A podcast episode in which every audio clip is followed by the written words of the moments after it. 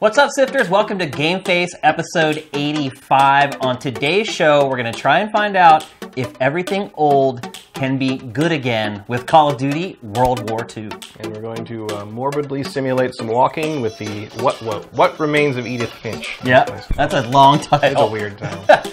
And we're going to hide and seek and crap our pants with Outlast 2. Let's go!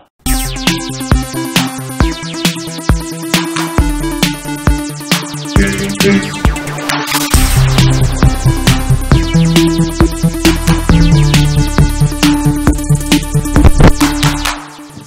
sifters! It's Friday, the last day for any semblance of responsibility across the land. Hmm. Everyone's planning for a great Friday night, hopefully we're catching you guys before you head out to do your thing. GameFace85 on sifted.net. Uh, we got a great show today. So probably the most topics we've had on an episode in a month or two. Lots of stuff going on in the industry, and we don't want to waste any time because we got to hit our three-hour time limit. So let's get right to it. The first topic, the undoubtedly the biggest news of the week, Matt. Call of Duty World War II finally unveiled after everything had leaked out, and we kind of knew a lot about it anyway. And I think the first thing that struck me was after the debut, I didn't feel like I knew all that much more about it than I did before the debut. Yeah, I mean, well, also because a lot of what they revealed was sort of stuff you could pretty safely assume. Yeah. You know, it's like yeah, it covers the you know was it the first first uh, infantry division or something Yeah. like that, and like you play a, a soldier and there's a D-Day thing, and you know that you know, the, the multiplayer is Axis versus Allies, and you know it's going to be all it's going to be Call of Duty. Yeah. like, Well, the night before the debut, I tweeted, uh, "What are the odds that they debut the game with storming the beach at Normandy?" And the very first shots better than average. of the trailer, yeah, I think most people replied like ninety-nine point nine percent. Well, I mean, to be like, people go on about how oh, I'm sick of Normandy, sick of the beach of Normandy, but they've, they've only been in like five or six games Yeah. ever, and, Well, and one of those was Can- Company of Heroes, and the other one was a remake sort of port of uh, Allied Assault. Yeah. It's it's you know it's kind of high time to see this done in modern tech. I think that's the point I was going to make is that it's kind of one of those benchmark things. We've seen Mm-hmm. it done in prior games that to lead with something like that and kind of show how technology has evolved to a place where it can portray something like that even better, Yeah. probably was a smart move. It's certainly the most, I think a lot of people would argue, the most iconic moment from battles from World War II, No, it's the most important day of the 20th century for sure. and the largest invasion in hi- human history. I mean, yeah, and probably forever because mean, now gotta- it's like yeah. we use drones and yeah, you wouldn't need, you wouldn't need as many people as many people or as many much hardware to do that. Today. At the very least, they'd fly like 20 drones over the beach and just Yeah. clean it out before people had to go onto the beach. So it is kind of a moment in time that will probably never happen again. At least I hope it never happens again. It's also one of the Mm-hmm. worst days in the history of, of our society. So, what are your impressions overall, Matt? How do you feel about how the game looks? I think it looks great. Yeah? like you know, I mean, it's not a huge leap over like what we've been seeing in the Call of Duty games, but like, you know, I guess if you're going with your gold standard, uh, being say Battlefield One, it looks pretty good. Yeah. I mean, also because I've never seen a World War II game look this good. Right. So I oh, mean, yeah. it's without been a long doubt. time. Even if you go back to like PC World War II games back in the day, they still never I mean, probably. like- I mean, yeah, there's, I'm sure there's like some, uh, maybe Company Heroes Two. Maybe it looks pretty good if you look if you zoom in enough. I don't know, Yeah. but nothing like this. I mean, it's uh, it's nice to see the you know this subject matter kind of handled with this graphical fidelity. Yeah. Well, what do you think now that you've kind of seen it with your own two eyes? The whole idea of quote unquote boots on the ground. Did you get sick of hearing the phrase boots on the ground Boots during on the, the, ground, some, presentation? some feet in the mud, some socks on the dirt. Is some, uh, Somebody needs to make a uh, remix of pants on the ground with boots on the ground. yeah, it's um like there's you know I know there's a lot of there's a lot of cynicism flying around mostly from Polygon I guess about you know the oh the the boots on the ground thing is they're, oh they're they're only using diversity as a marketing tactic and I'm like yeah I mean like so like What's their argument there about that, though? I mean, Uh, I know this, they mentioned during the presentation that they're you run into like a company of African American. yeah basically like you know you, you're playing as I guess probably a few guys I mean I imagine it's the same as like the Call of Duty campaigns before where you jump around a little bit It's actually not for the most part. You play as one primary character, well yeah you play as uh, what's his name uh, Private Daniels. Red or something like that Did they have a nickname? I don't They had a remember. I know he's, his name's Private Daniels, and they said that there's one other French sniper that you play as for a Mm. while, but that's pretty much where they kind of cut it off. It doesn't sound like it's like Yeah. every mission different guy. No, different- but like I, I don't know. Call of Duty traditionally has three different viewpoints uh, on a lot of those a lot of Yeah. those classic games when they're trying to kind of depict, depict the different places. Uh, I don't know. Maybe they haven't told us everything, but uh, you got to save something for E3. yeah. Um, but uh, yeah, I mean, I Are you excited for it? You don't sound excited for it. I mean, I'm never like super excited for another Call of Duty game, but like. I like World War II. I'm, a, I'm a, what one would probably call a World War II history nerd, and uh, I'd like. I, I'm interested to see which battles they depict beyond, you know, obviously the storming of the beach. Well, they said they're going to Sicily. Yeah. Is one of the which could be another beach invasion, we might add. Yeah, and it mostly takes A place. less interesting one, but Yeah, still. and it mostly takes place on the Western Front, Yeah. and it runs from 1944 to 45. So that kind of period So, in there, The pure drive to Berlin, basically. Yeah, pretty much. Um, I mean, it's kind. I would like have liked to have seen Stalingrad done with this tech. Um, and if this is successful, I'm sure we will. You know, I mean, uh, and again, you know, I know people have complained that like, oh, another European theater one. Like people want the Pacific, but the, you know, the Pacific theater is not really that conducive to. Uh, boots on the ground, because it's all island hopping stuff, and it like the, it, it doesn't lend itself as well to sort of the, the epic scale battles unless you're like talking about like maybe Iwo Jima and Guadalcanal are were pretty you know big meat grinders essentially. Yeah. But like when you're ta- like the turning points of the European theater are very easy to depict in a first person shooter, whereas the turning point of the Pacific theater was midway, Right. in which the two ships never even saw each other. Yeah. So. Uh, I think it's just easier to tell the story of the war in Europe. Um, and the, the couple times that they've tried, you know, EA at least has tried to do Pacific games, it yeah, it didn't really set the sales charts on fire. So I can see why they're going back to the comfort zone, so to speak. I think I'm totally fine with the setting. It has been a while, and I was one of those people who got really tired of the World War II setting back in the PS2 era. Mm-hmm. Yeah. It's been what? I mean, since the last World War II Call of Duty was was, was what nine years? It's been about a decade, yeah. Because it was 2007 was uh, Modern Warfare, and then Yeah. we had World at War from Treyarch the year after, and then everything went modern. Yeah. from then on. It's out. been around a decade, and that's enough time to kind of forget about a lot of things and kind of Mm-hmm. get a little bit of refreshment from going back to something. My biggest concern is the game is the gameplay. Um, when you've taken people on this journey where you've evolved it iteration after iteration, and it is, it's kind of crazy to think about it because you know a lot of people criticize Call of Duty as being the same every year, but I think now we've kind of reached this reflection point where we can look back 10 years ago and actually see how far the series has come gameplay wise in a decade, and it's changed pretty significantly. Yeah. Um, I mean, I, look, I know you're going to get a lot of the stuff that's kind of come along over the years, like the Pick 10 system. I'm sure all that stuff's going to come back. The stuff that will work within this framework. Mm-hmm. But the actual gameplay itself, I'm really worried about. Like, there's the one part in the trailer where they show Melee with a helmet. I mean, just the fact, you know, I know for a fact that when they create trailers for Call of Duty games, it is insane. They go through like 10 layers of checks and balances, and it's it, goes through like 100 people before everything's finally signed off. And so, you know, Sledgehammer's got to be in these meetings saying, hey, you know, this is our really cool gameplay element that we want to make sure we show off in this trailer. And when it comes down to it, it's using your helmet as a melee. That really has me a little nervous that it might be kind of rote as far as the from the gameplay perspective. Uh, and then you you know in the campaign, I don't see it as such a big deal. But I think when we are talking about multiplayer and that long tail that Call of Duty needs uh, to be a success every year, I, I just I'm really wondering if it's going to have that. If the novelty of World War II, which now oddly enough is a novelty, but if that novelty of World War II is going to be enough to sustain players after the first month or so online, Um. This is World at War. this is World at War. Right. Yeah. I was like, that looks like a beach in in the Pacific. Yeah. um, the uh, I don't I mean I don't know. Like I get what you're saying, but at the same time, people still play Counter Strike. So I mean, Yeah. I, I, if they if they're trying to couch as sort of a back to basics sort of thing, uh, I can see that being interesting. And if they make it kind of kind of like the way Battlefield, the original Battlefield 1942 did, where like if you- I mean, I'm sure they won't actually. Never mind. Yeah. like Well, 'cause like, the other because like I Battlefield where you're 42, headed, Battlefield 42, one of the inter- like each map was very different. Each Right. each battle they depicted changed a little bit how you played the game, and then I remembered this is Call of Duty, and that's not going to be a thing. Right. See, that was a point I was going to make. Is it worked fine in Battlefield One because it has all the the multiplayer is insane. You have all these vehicles. Um, I didn't really feel like I lost a lot gameplay wise playing that. You have parachuting and all this other stuff.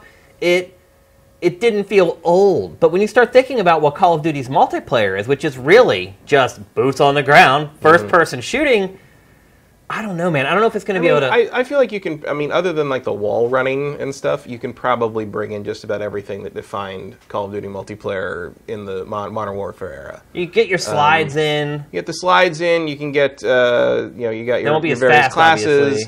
Um, in terms of like kill streak stuff, you can still, you know, there's still airstrikes. There's still, you know, you you can't have a helicopter, obviously, probably, Yeah. but you can uh, maybe you could like change that to be like a long range sniper that you just can't see Yeah. or something. Um, I mean, there's things you can. There's That would be a really cool idea. A kill streak that was a sniper. Yeah. That perched somewhere and just started Just sort of guarding your people ass. Yeah. That's a really good idea. Man, it would piss people off. It would. It really would. It would piss me off. One thing that is encouraging, though, I think, is I feel like a lot of the gameplay innovations that have come into this series over the last decade have alienated a lot of people because it made being good at the game more difficult. And I totally get that for the people who are really good at it and for esports and things like that, that's a good thing. It helps separate the great players from the average players. But I feel like one of the reasons that you're starting to see the sales slip in this franchise isn't necessarily because it's a futuristic game. I think it's because it's gotten so complicated and the people who continue to play it year after year have gotten so good that a lot of the casual players have just given up because it's just gotten worse and worse as time has gone on as far as being able to compete with these people. And uh, I feel like this might create a more level playing field so that as long as somebody's good enough at spotting enemies and then sighting up and pulling the trigger and mastering the firing patterns of their gun and stuff like that, which is a lot more simple than, hey, I got a jetpack now. And there's this dude hovering 20 feet off the ground who's like shooting me in the eye socket. I mean, I think it'll take away, and it could be good, it could be bad, but I think it will take away kind of that elite layer of player out of out of the equation a little bit, and at least maybe give some of the more novice players a chance mm-hmm. to actually have some fun with it. Because I think we're kind of at a point where a lot of people just don't have fun playing the game anymore. There, it's no fun just getting killed over and over and over again. And I felt like as the gameplay deepened, that divide between the elite player and the average Joe, which makes up the bulk of people who buy Call of Duty, by the way. Yeah. I just feel like that divide has just spread so wide that it's just kind of alienated this this whole other group of people who can't spend all day every day playing Call of Duty. And look, it, it's happened for me too. You know, I back Black Ops 2 around that time. I was a pretty good player at Call of Duty. You know, I could finish in the top four or five players every match. My KD was like 1.3, something like that. And I wasn't amazing or anything. I certainly wasn't esports material, but I could hang and be competitive, and I was an, an asset to my team. Um, over the last couple releases, I, I've just turned in everybody else almost. I just become fodder for the really good players. And so I wonder if it's my skills deteriorating, my eyes getting bad, my hands getting slower, or if it might have a little bit to do with how these extra layers of gameplay have kind of been added on over the years, and me not having the time I used to have to be able to play it to be able to sort of acquiesce with them. Mm-hmm. I mean, that makes sense. I mean, I don't know which way it'll break. You know, once it, we'll only know once it, once it comes out. I can see it having, you know, a really good couple first weeks, and then we'll see if it holds the attention of anybody beyond the hardcore, or if the hardcore abandon it Right. by thinking it's not, you know, interesting enough for them, and the casual kind of the, the mainstream players stay, which still makes it a pretty big success. Or if everybody just sort of stops playing it because they're tired Right. of it after a few weeks of, you know, basically vanilla shooter gameplay, which I feel like probably won't happen that way just because if it, if the gameplay's good, if it's I mean it's not like uh, you know stuff like Counter Strike or Team Fortress or like you know amazing uh, complex modern games, but people still play them you know in vast vast numbers because they're fun, Yeah. because they like them, Yeah. and because they've got that many hats to show people. Yeah. So um, you know I, I think I think they can do it, but will they do it? And can they do it are two different questions. I think this is a really important game for Activision because I think Yeah. it will finally tell it what the deal is with the franchise. Mm-hmm. I think it will figure out okay, what is what is the problem here? Why are we leaking users over Mm-hmm. the last few years? Um, once you go back to a setting like this, I think they'll know whether it's the setting or not, or whether it was the gameplay. In all honesty, I think a big part of it is just matchmaking. Like they just need to figure out a way to get people of equal skill levels playing against each other. Um, it's just it's the eternal issue with online first-person shooters is matchmaking. It seems like we have all these technological advances, and that's one thing that never seems to get fixed is being able to play with people who are on your skill level. And they've tried so many different things to do it. Like they have the leagues in Call of Duty where you play like the three placement matches to kind of get. But the problem is, is that you're kind of sucked into this whole esports ecosystem that maybe you don't want to be a part of. It's like I just want to be able to play the regular multiplayer mode that's there that everyone else is playing against people who are around the same skill level as I am. And uh, it just what are you what are you laughing at? The chat is only talking about your hat. Oh, Um, in part because they want to know why you're wearing a hat, but also Oh. because when you look this way, you can only see USSY. that was that was the whole plan. I'm never going to turn my head far enough so you can see what it actually says. I'm just going to leave it like I'm going to leave you wondering. This is my Donald Trump hat. this is the new "Make America Great Again" hat.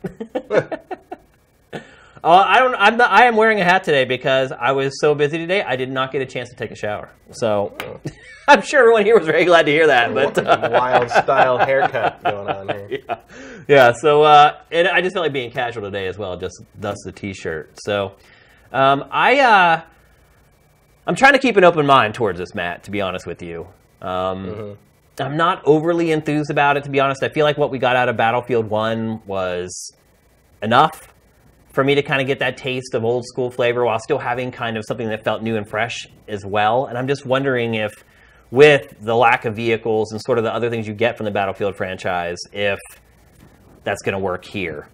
I don't know. It's gonna. It's as they said in. Uh, God, which game was that? It's one of the Street Fighters.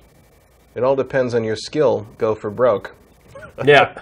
and um, I think Sledgehammer is going to have to do that because we've never seen Sledgehammer take on this era before. And I will say, Sledgehammer's last Call of Duty was great. Yeah. Like I really enjoyed it. Like they, it's kind of turned into the best developer of the Call of Duty franchise at this point, which I never thought I'd say because I wasn't particularly enthused with Treyarch's last effort. So, So I mean, as peop as people, you know, who have, uh, you know, Sledgehammer, as people who have, you know, obviously seen and played the old World War II Call of Duties and other games, you know, in the same genre, uh, but have never made one themselves. I think they have probably have a pretty good handle on what's been done, what worked, what didn't work. They don't have personal investment in what did work or didn't work in those other games, and maybe they'll be able to just kind of distill that down to what they think should be put and how it should be handled in a modern Call of Duty, taking into account all these years of non World War II games and how far they've advanced, and in some cases how far they've regressed. And if it all doesn't work, at least we've still got Nazi zombies. that's right. We didn't even mention that Nazi zombies, the the original zombies coming back. Interesting that Treyarch has given the blessing to allow them to do it. Yeah, I mean it's kind of a staple of the franchise now, I guess. I, well, I mean, zo- zombies definitely is, but you know, Nazi zombies—that's what started it all. Yeah. It was the absurdity of it, and people were like, "What? Really? We're going to shoot Nazi zombies?" it makes me wonder who's going to be in it. right? like like you know because usually they've had famous historical figures or they've had celebrities or something it makes me wonder like do you get celebrities or do, or do you get like like if it was me i would get i would try to license the likeness rights of uh, classic like world war ii movie stars Oh. like i get like john wayne and, Yeah, yeah. and jimmy stewart and like stuff like that I mean, look, they've done stuff like that Yeah. before. It's not like out of the question at all. Audie, Audie Murphy and like so I, I would like load it up with like you know people who starred in World War II movies back in like the 40s and 50s. Yeah. And like, no, I know no one would know who that was now, but like, you could do some some really cool stuff. With Oh, that. for sure. Well, I, I don't know. I mean, the average age of the gamer right now is 35. Yeah. Um, they're not. I mean, we know what we know who John Wayne is. Probably not too many. Maybe not as many know who Audie Murphy is, who was Yeah. actually a World War II hero, Right, And yeah. then later a Western. And Wasn't John Wayne in the military as well? he was in the military, but I, he wasn't uh, like you know he was Audie Murphy, Right, yeah. who held off an entire battalion of Germans by himself, wounded in a tank. It's insane. Uh, and then went on to do uh, a movie where he played himself in his own the own his own story, and they cut out a bunch of parts of it because he didn't think anyone would believe it. Wow. He was he was uh, a, something of a superhero on the battlefield. Well, you know what? Sometimes I like when games bring in people that people don't know about because a lot of times it'll cause them to go and do a little research and actually learn something. Yeah. Imagine that, learning something from a game. Yeah, it's like yeah, John Wayne and this could con- convince you to go watch The Longest Day. You know, Even if knows? they're just shooting Nazi zombies.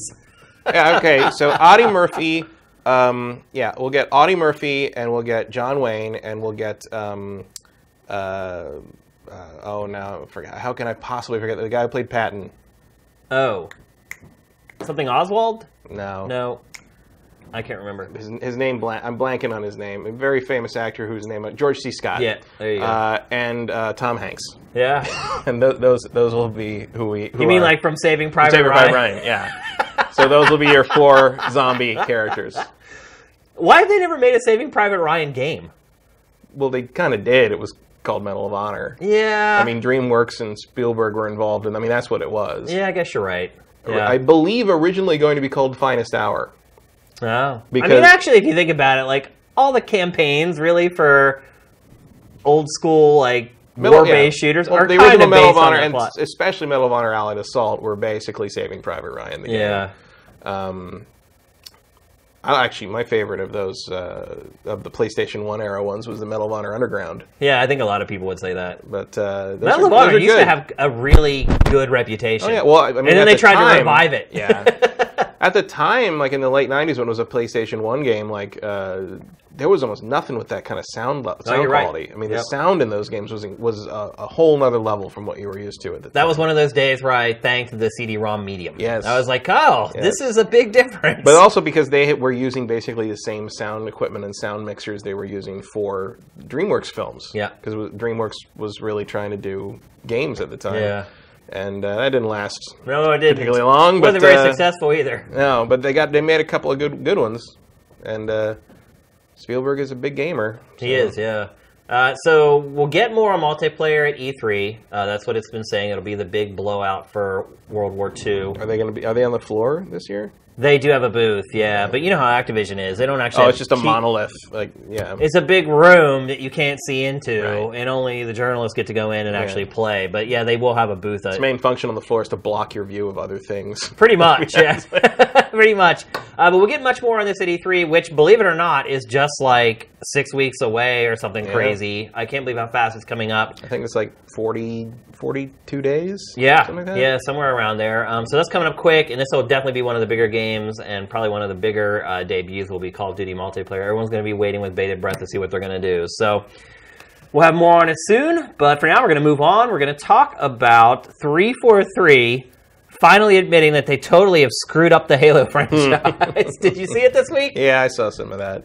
Poor Frank. Yeah, Frank O'Connor. Yeah. Yeah, he's the one who has. He's like the middleman between the studio and the fans, Yeah. so he has to take all the heat from the Halo fans. I did. I've, I've been uh, collecting old video game magazines recently, and uh, I did end up picking up a couple of. Because Video Games Computer Entertainment eventually became Video Games Ultimate Gaming Magazine. Yeah. And later in that magazine's life, like two years in, uh, Frank was the editor in chief. Yeah. And there's a couple of photos of young baby Frank O'Connor, and it's amazing. Wasn't he also like the head of Xbox magazine? Later, yeah, I think Yeah. so. Yeah, yeah. That, was, I mean, that was that was where I knew him from. I didn't remember that he was in video because um, Chris Gore was the one who was the editor in chief on video games that went after it be, stopped being VG&C. Right, yeah. And like it's like oh, I, and like reading through them, I was like, oh, I know all these people now. Yeah, they're all like just my friends Yeah. now. Yeah, it's pretty crazy.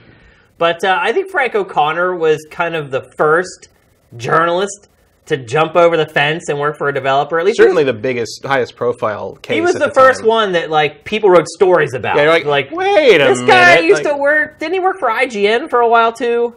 I don't remember if he worked for IGN. I thought don't- maybe he did for a while, but I should have brought his resume. But I- yeah, but I do remember he was like the first big story as far as Yeah. like, and ever since then, everyone just accuses all. And not just because he jumped to game development, because he jumped to Halo. right, he went to know, Bungie. It, was- it was like that was a big, you know, the idea that you could jump from like game journalism like a little de- like development of stuff. Like that was one thing, but like the idea you could jump to the 800 pound gorilla of video games from that. That was Not only that, too, you know, in the end, when Bungie kind of split ways with Microsoft, he went with Microsoft. Yeah. He didn't stay with Bungie and work on Destiny. Like, he went to the mothership, which probably is a smart move. Yeah, I mean, probably Halo's going to stick around for Yeah. quite some time. Yeah, I mean, it's good just, or not. or just getting a job at Microsoft. I mean, Yeah. you know, the benefits and the you know the, se- the Bungie- job security. Bungie stayed up there, up in. They did, Taylor, yeah. yeah. Their offices are still there. I don't know if they ever built new ones though. That was one of the studios that I visited that I was unpleasantly surprised at their at their offices. The first time I went to Bungie, I expected to go in there and just be like blown away by Like it. And it- Storm too. yeah, and it was just this grungy little building, kind of in this mm. strip mall type area. I was That's like, basically really? where they were, where Microsoft stuck them when they bought them. Yeah, I was like, really? I'm walking into Bungie. These guys make Halo, and you went in there, and you know, I, I think I had just come back from Japan, where I had checked out the offices where they make Gran Turismo, Yeah. which is Yeah. on the opposite end of the Oh, yeah. spectrum. Like with like elevators that bring cars into in- the cubicle into area. the cubicle like- area. They have like lifts that will bring a car down, so the artist can sit there and like draw the Yeah. car. It's insane, and I mean, They had a whole room that was just massage chairs. Yeah, but they also have like the Japanese stuff where they have like uh, these portals that people could sleep in at work. Right. And they're basically Although just most of them slept under their desks. they did like you could see where they had like blankets and stuff wadded up underneath their desks. But these when we were there, I don't know if we're talking about the same trip, but like no, because you were, we, we we never went to Japan together. I don't think. no, we did. 2007 maybe. Yeah, we went once, I believe. Yeah. Yeah, but like I remember when when I went in 2003 because we would I think we we took turns basically. Like, Yeah. You went one year, I went. Yeah, yeah, we did do that. Yeah. And um, because they only needed one game nerd at a time. Right.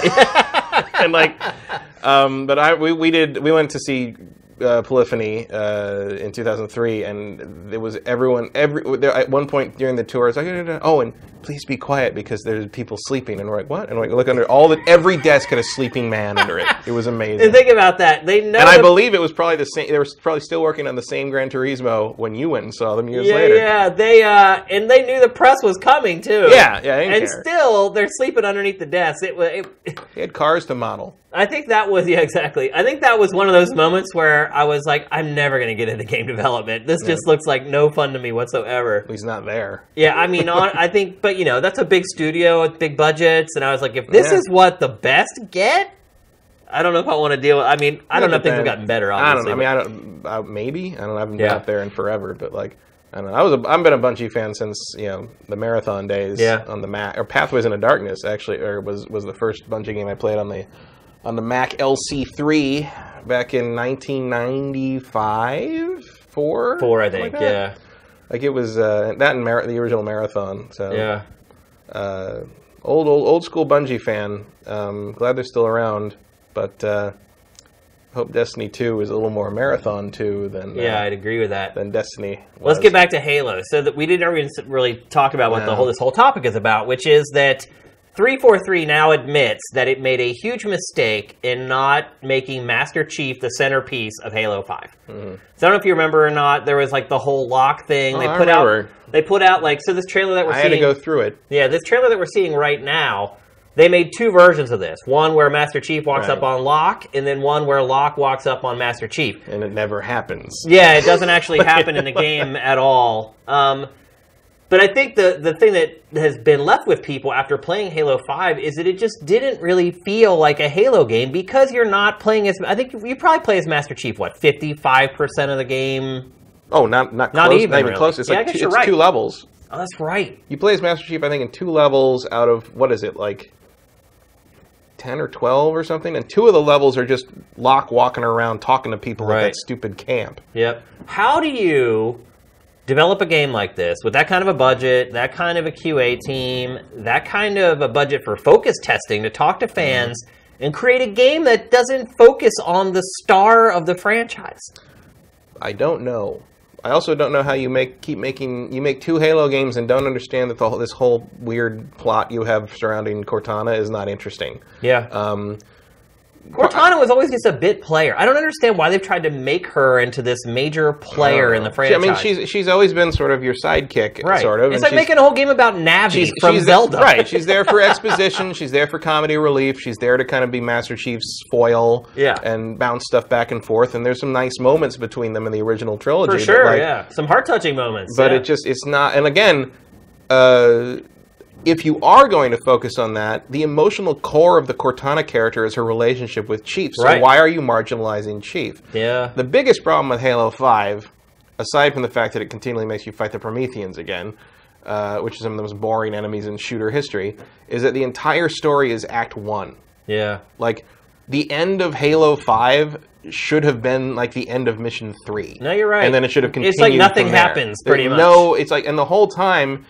it's like, you know, Master Chief is doing what he needs to do to deal with this Cortana thing, and then Locke, you're playing mostly as Locke and uh, uh, Team Osiris chasing after him, and every every every level's like, oh, he was here, but now he's not. Now we got to deal with these Prometheans, and finally you catch it. Like the game should have been called Halo Five: A Day Late and a Dollar Short. Like you're, you're constantly You need like, subtitle. five feet behind him, and it's like and it's like nothing happens. Yeah, like nothing really does happen. Yeah, it moves really slowly, and it's not an especially long game either. No, and it's like compa- in comparison to like the old Halo games, where even if you didn't quite understand what the hell the Gravemind was, or why the Flood were here again, or what was going on in that regard, at least it moved. At least it, Yeah. it's exciting stuff happened and things occurred. Whereas like in this one, it's like, well, better kill that Promethean again.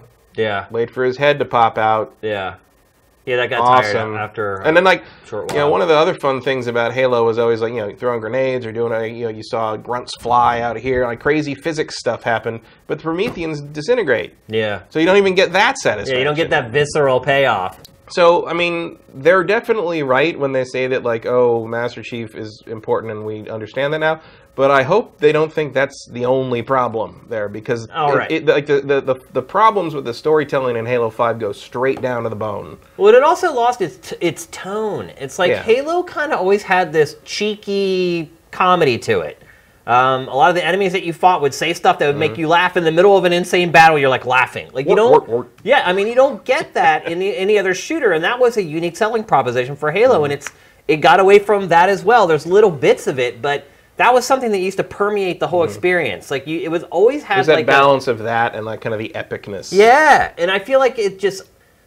These are, are all no brainers to me, by the way, Matt. Yeah. These are things that to me should have been immediately obvious to anybody making a new Halo. I mean, the fact that they they're now like, oh, now we realize that we should have made a game that focused on Master Chief. No shit, Sherlock. Like, I just it's baffling to me. Like I said when we first started talking about this, that you can have this much money, this many people, access to this many fans, this many years of franchise history to look at and analyze, and that was the result. Like, I mean, it's kind of the uh, same conundrum you have with Destiny. It's like you have almost unlimited funds, unlimited. You know, you're, you're it's Bungie. They can make whatever the hell they want. They can do whatever the hell they want, and they made a basically a Halo mod with all the worst parts of MMOs. no, you're right. Like, Yeah. like how does that happen? You know, and there's rumors about it having to be rebuilt and rerushed and whatever. But it's like, and the story turned out obviously the way the story turned out. But it's like you know, it's it's almost like it's in their DNA. It's Yeah. it's like it's like why why would those be the lessons you take from 15 years of MMO development when you're trying to apply it to this model you've already perfected?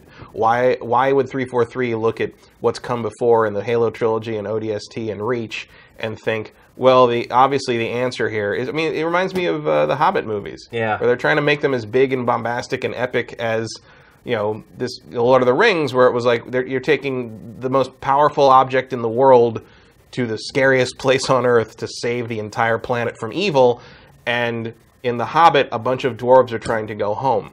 And you can't make that as big as that. Whereas, you know, and, and Halo 5 kind of wants to be a personal story about Master Chief's quest to find his friend but we never get to spend any time with him doing that, so we don't know why he's doing it, what he's you know, it, it's very vague as to what's happening there, and and it's like I guess the motivation was supposed to be, oh, you want to find out what's going on with Chief and Cortana, so that's going to motivate you as Locke and Os- the Osiris team to you know catch up to them, but no.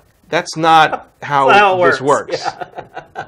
Well, one interesting thing I would say is I am wondering if a lot of these games are being developed thinking about their the financial angle of the game first. They're thinking about how the game can drive revenue. When we were setting up to shoot Pachter Factor this past weekend, and I was just kind of shooting the shit with Pack, he he brought up The pre or post rant. this was pre-rant, and uh, You haven't seen Pachter Factor yet? Go load that thing up. There's some there's some angry pack. Yeah, he, well, it's funny. He, every time, uh, anecdotally, before we shoot, he always asks me, "So, like, what's the feedback?" Because he doesn't go on like YouTube and read comments and stuff like that.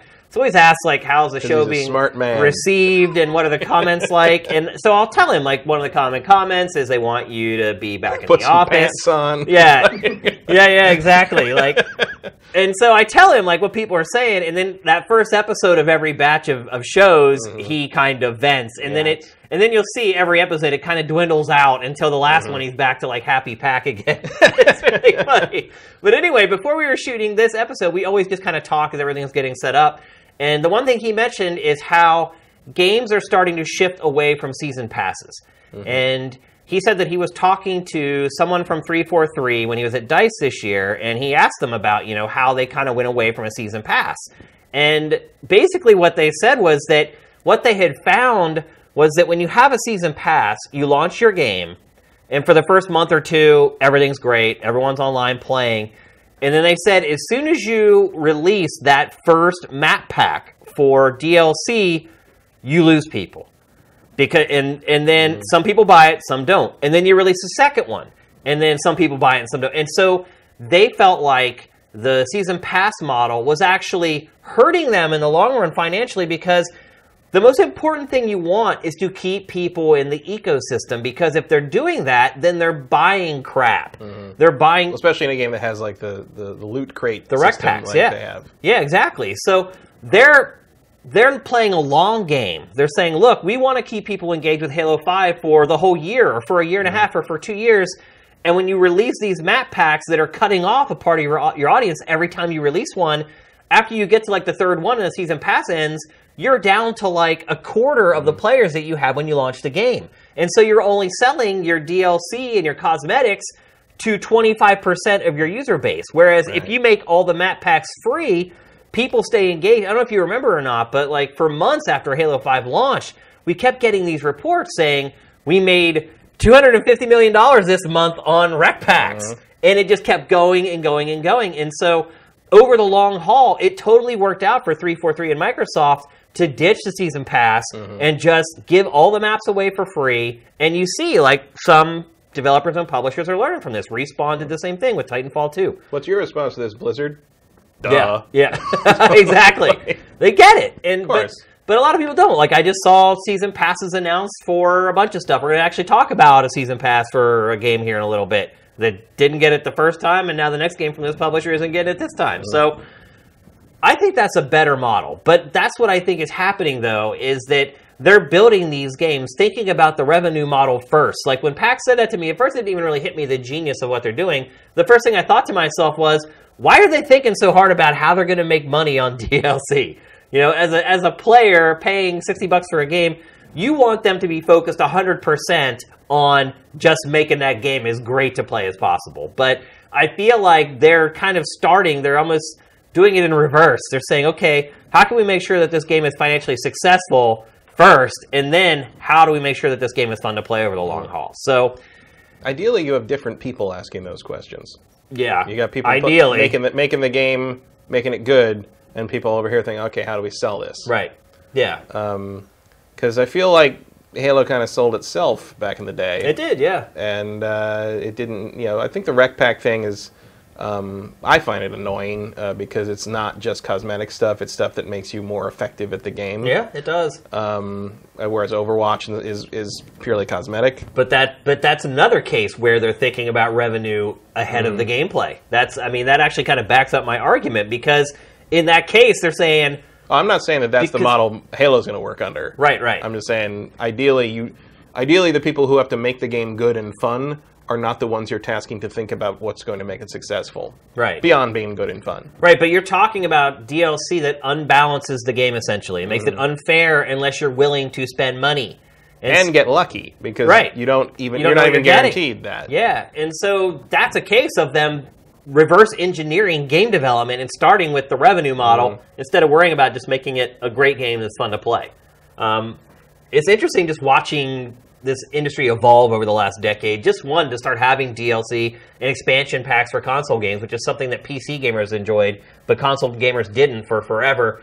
And then, I mean, they're still struggling to figure out like how do they monetize this stuff without pissing off their fans. So it's to me, it's good to see they're going back to Master Chief with Halo. Uh, it seems stupid that they ever went away from him in the first place. It makes no sense to me whatsoever. I just hope they get off this, like whatever the story that they have been laboring to tell for two games now, and just move on. I don't think they can though, Matt. They're neck They deep could, in it now. They, could solve the plot. They could fi- like, get basically the, the the the climax of the Cortana story they're trying to tell could be the first two levels of this game. You're right. and then they can move on to some other thing that uh, happens in the aftermath.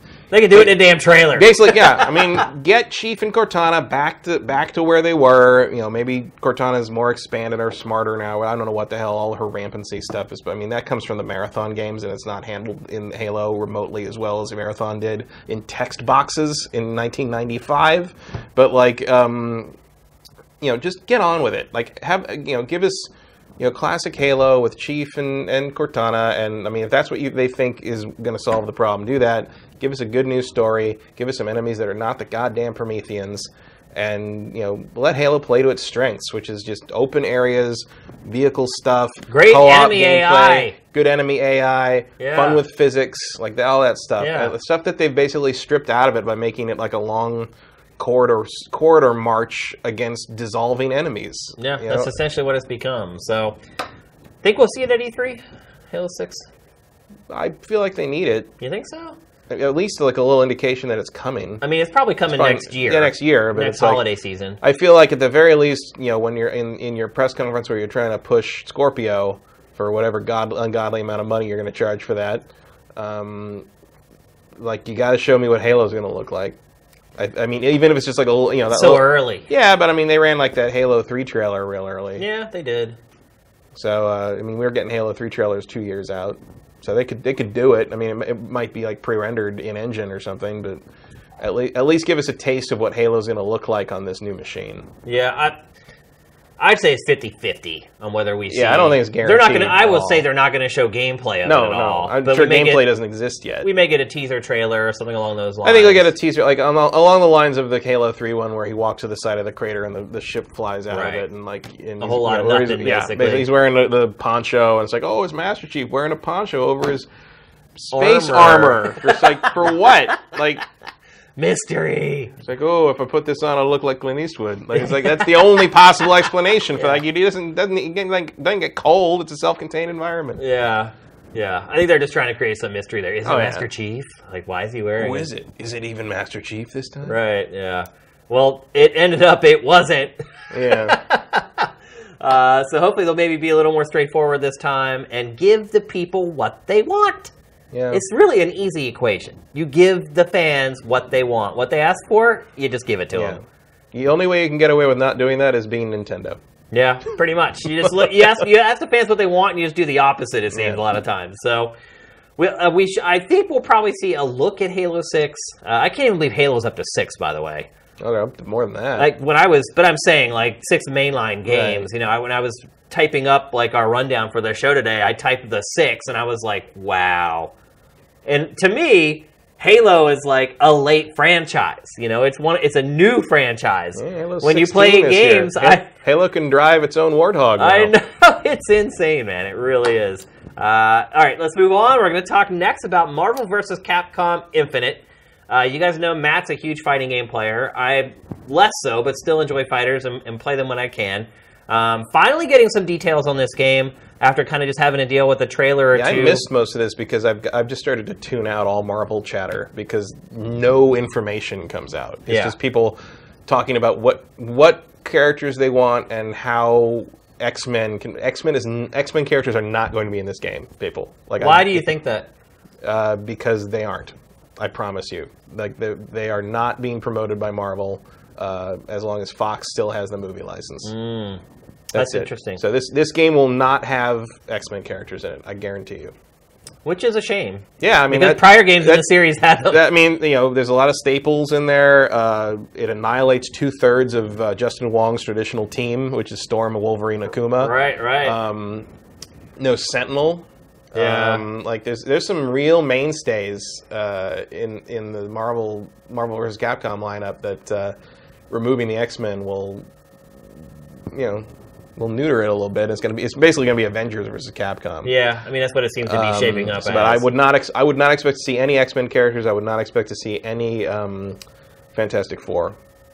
Uh, which also, you know, again, uh, no Deadpool uh, is a, is a big deal too. I would say because Deadpool was. I mean, Deadpool was not a competitive character in tournaments or anything, but I think a lot of people really liked him. Yeah, they like the playing game. with him for sure. He's different. You know, Yeah. he's he's kind of the anti-hero of Marvel. But uh, unless something has just drastically changed internally, um, there will probably be no X Men in this game.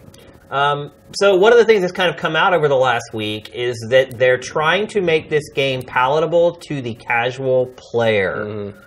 How do you feel about that, Matt?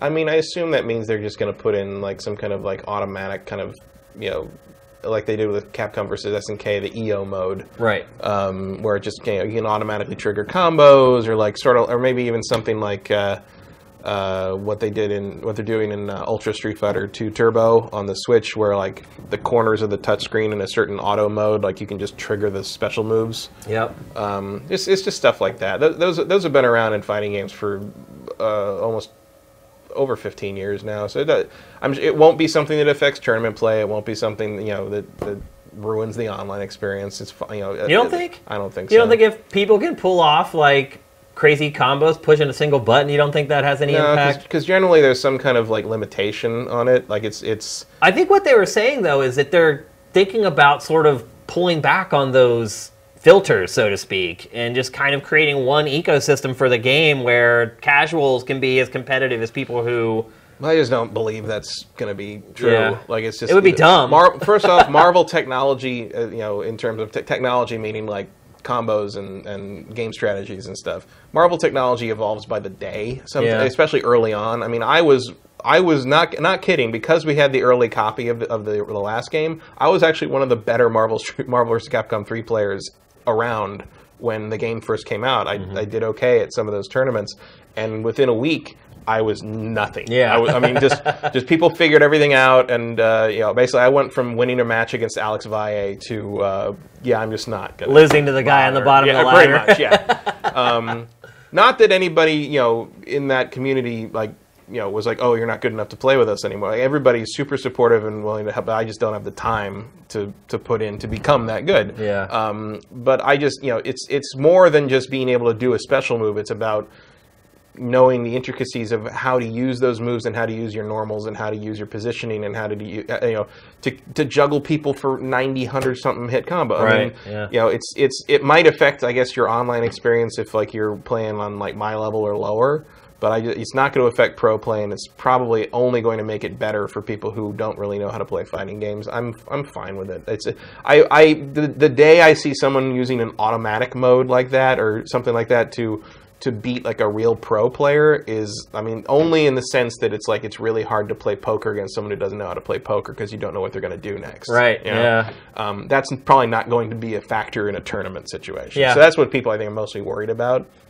And I don't think that's an issue. Really, the, I mean, it makes sense, especially for this game, because like you want this to be a mainstream hit. Oh, yeah. Because it's got Marvel in it. mainstream potential because the, Yeah. the Marvel movies are so big now. There's no reason not to try to drag people in. and You're already seeing. Yeah, I mean it's Well, okay, Thor maybe- Thor in a fighting game. yeah, you know? I mean maybe Ultron is not the greatest choice, um, just because of the fact that like, the, uh, you know, Age of Ultron was not the most well loved movie in the series, but like, look, I mean, look at the footage they're showing. It's all the Avengers. It's, it's Yeah.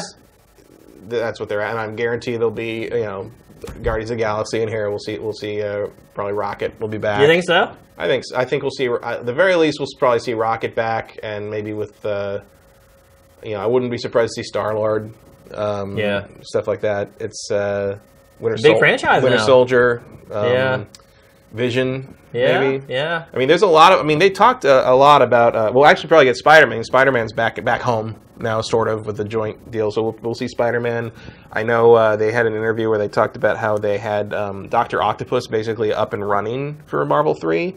Uh, with theme music composed, even. Like, Really? they- they- Doctor Octopus was ready to go, and they just couldn't get. Uh, basically, apparently, all the tentacle, everything moving at once with the tentacles and stuff, like bogged the game killed frame it. rate, killed the Yeah, frame rate, so I they couldn't do it. it. But now I would bet they'd bring him back for this. Um, gonna be interesting. I mean, it's nice to see Mega Man X. I mean, obviously, uh, people were requested. He was on the list for three, got cut, never came back. People requested him constantly. Rumor swirling today about a Mega Man Legacy Collection 2. Yeah, I saw that. Like, was like rated in Korea or Yeah, something. South Korea. I, I feel like that's probably just gonna be seven, eight, nine, and ten. Probably. But yeah. like, it would be nice if it was something I cared about. Yeah.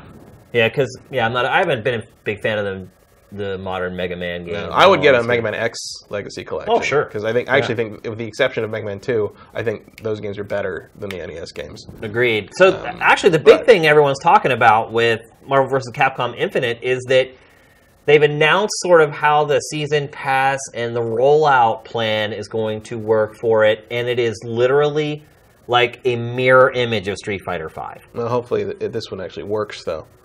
What do you mean by works? Well, Street Fighter Five had a lot of connection issues and a lot of. It, it was not a smooth launch. Let's put it that way.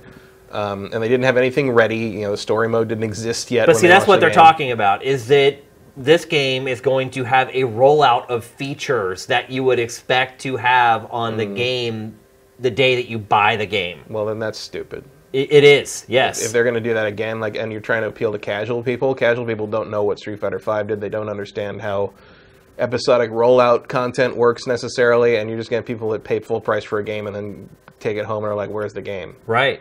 And I mean, they basically, if you look at the plan that they have for this game, it is almost identical to what. I mean, if they launched this game without a story mode in on day one, they're idiots. Like, Yeah. it's that simple. It, they are. It, it's that's what the graphics says. Fool me twice. It's like the first time we we knew about it before Street Fighter Five mm-hmm. launched, and I had faith. I was like, it's Street Fighter. There's no way Capcom is going to screw up one of its flagship franchises and do something like. And then it, As a it- Resident Evil fan, you should know better than that. Yeah, that's a good point, actually. but Street Fighter to me is a sacred beast. Like, We would have thought the same of Mega Man a few years ago. eh, I don't know. I don't know. What's we would the, not have thought the same of Street Fighter pre 2008. What's the first game that comes to your mind when someone says Capcom? Mega Man. Is it Mega Man? Yeah, See, for me, it's Street Fighter. I mean, Street Fighter is probably the other answer. Yeah. Um, but I think you know, I think most, the vast majority of people would say Mega Man, Street Fighter, or Resident Evil. yeah. Those are your big Capcom games. For me, it's always been Street Fighter. Uh, Mega Man, my Mega Man days predate my Street Fighter days. Basically, I didn't. I sense. never played Street Fighter One, so No. uh, not. well, you're not alone in that. Most people No, did I it. mean, but you know, I was I was 11 when it came out, and it just was too it was too complicated for Yeah. me, and I didn't. Under, and also, when you play it now, it's actually super clunky and weird. Uh-huh. Uh, so I didn't play Street Fighter until Street Fighter 2 came out, when it was 1991, and I was already a Mega Man fan of five years by then. Um, so I think, yeah, when Capcom comes up, I think generally Mega Man. Uh, that probably should stop because they haven't been the Mega Man company for a very long well, time. I mean, if you look at the debut trailer for this, who does it focus on? yeah, true. so it's not just you. I mean, I think Capcom feels like uh, Mega Man's one of its bigger mascots as well. Um, but what do you think will now happen? Iron Man is. sh- I mean, the- It will never, as a as a comic fan from way back, it will never like mildly stun me to see Iron Man heading like headlining the Marvel universe. That's Yeah. amazing. It me. really is amazing because he was kind of a bit character. He was for- nobody. Really, my whole life growing up, the Avengers were nobody. I know. and all of a sudden, Just shows what a great jo- job different. they did with Yeah, the films. they- I mean, they made him into a character everyone can Oh, resonate with. there's tons. I mean, I had never read. A, I think I've said this before, but I've never. I had never read a solo Iron Man comic in my life until the Robert Downey Jr. movie came out. I had. I had read a bunch of them, but I I'd never read, really like- liked him. No, Like, he was no. He's not. Well, because the other thing is, uh, before Robert Downey Jr. played him, Iron Man was not funny. no, uh-uh. Tony Stark is not a funny man. Yeah, he's, yeah. he's always been kind of a. He's been a dick, and he's Yeah. been an alcoholic, and he's been sort of a billionaire playboy guy. But he has never been funny. He was never snarky and witty. That was Hawkeye's job, and that, by the way, is why Hawkeye in the movies has nothing to do. Right, because he takes Iron Man took his to job. doing. You're right. That's funny. So, looking at Street Fighter Five, I don't know if you realize this, Matt. To this day, it has only sold 1.7 million copies. Wow. It has not hit two million. I don't know if you remember one of the first episodes. I think that you, when you were a host and came over from doing the TriCaster, we had a, a disagreement about how it would sell, and I think you said it would sell three million like the first year or whatever. Mm-hmm. And it still hasn't hit two. And look, I've argued against that, but I never would have dreamed it would do this poorly. Yeah. So, what do you think will happen with Marvel vs. Capcom Infinite if it follows that same pattern?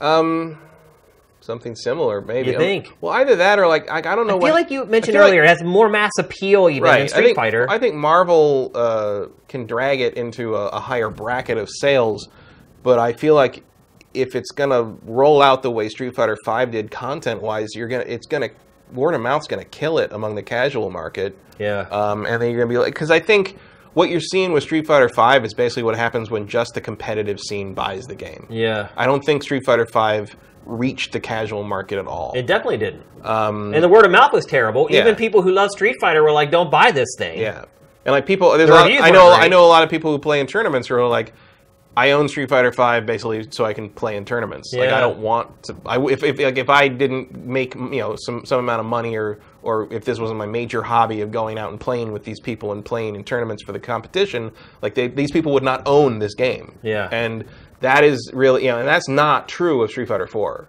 Like No, it's not at all. Street Fighter 4's tournament scene was, yes, prodded on by Capcom's official events, but it exploded in a very organic manner. It, it brought people back to the genre in a way that no one really thought could happen at Yeah, the time. you're right. And Street Fighter 5 is like, I think a lot of people who play, you know, in home, at home in living rooms, you know, casually online, even semi-pro online. I think a lot of people just said, "I'm just going to keep playing Street Fighter 4." Yeah. I think another thing it shows is that esports does not sell video games. No, Because Capcom has pushed Street Fighter 5, like you said, down everyone's throats, and it did not do anything for sales of the game.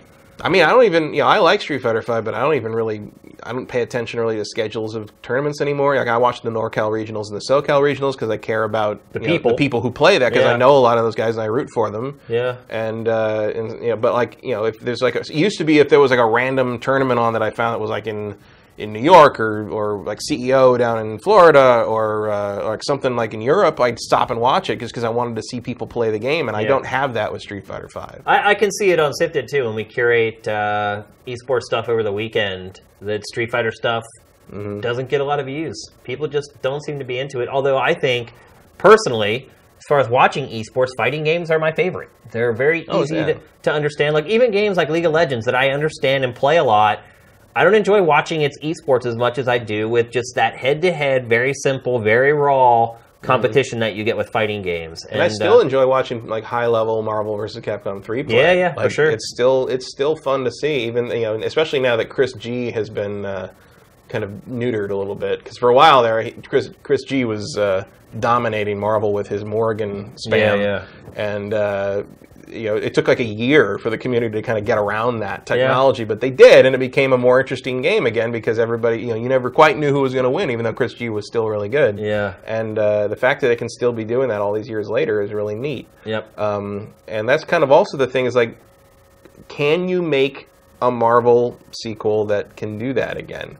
Um, and like you want to go back even further, people still love to play Marvel 2. Yeah, for in All sure. its, in all its broken glory. Yeah, but like it's you know it's that's It's really all about the characters. Yeah. Really. I mean, there's just something about seeing this mashup of some of your favorite properties all in the same fighting game. There's it's just got that special Yeah. sauce that and gets just, people And excited. it keeps people playing, and like even you know from the beginning, everybody hated X Factor, and they hated all these various things that you could do in three, and but they kept at it because it's just there's something about it. And and you see the other fun thing is when they expanded and add new characters, and like you see people like trying to learn and who becomes like a big deal and who who falls out of fashion and like you had that period where there were a couple people who was like I'm going to figure out how to play Phoenix Wright on a tournament level uh, you know hell or high water Yeah. and in the end it didn't really happen Nope. but for a while there you had people like trying to pull off his ultimate stuff and the, it was it was fascinating it's, it's it's a lot of fun to watch So Um, if it turns out that it does, and look, it all signs are pointing to this, by the way, because we have it's co- this release is coming up not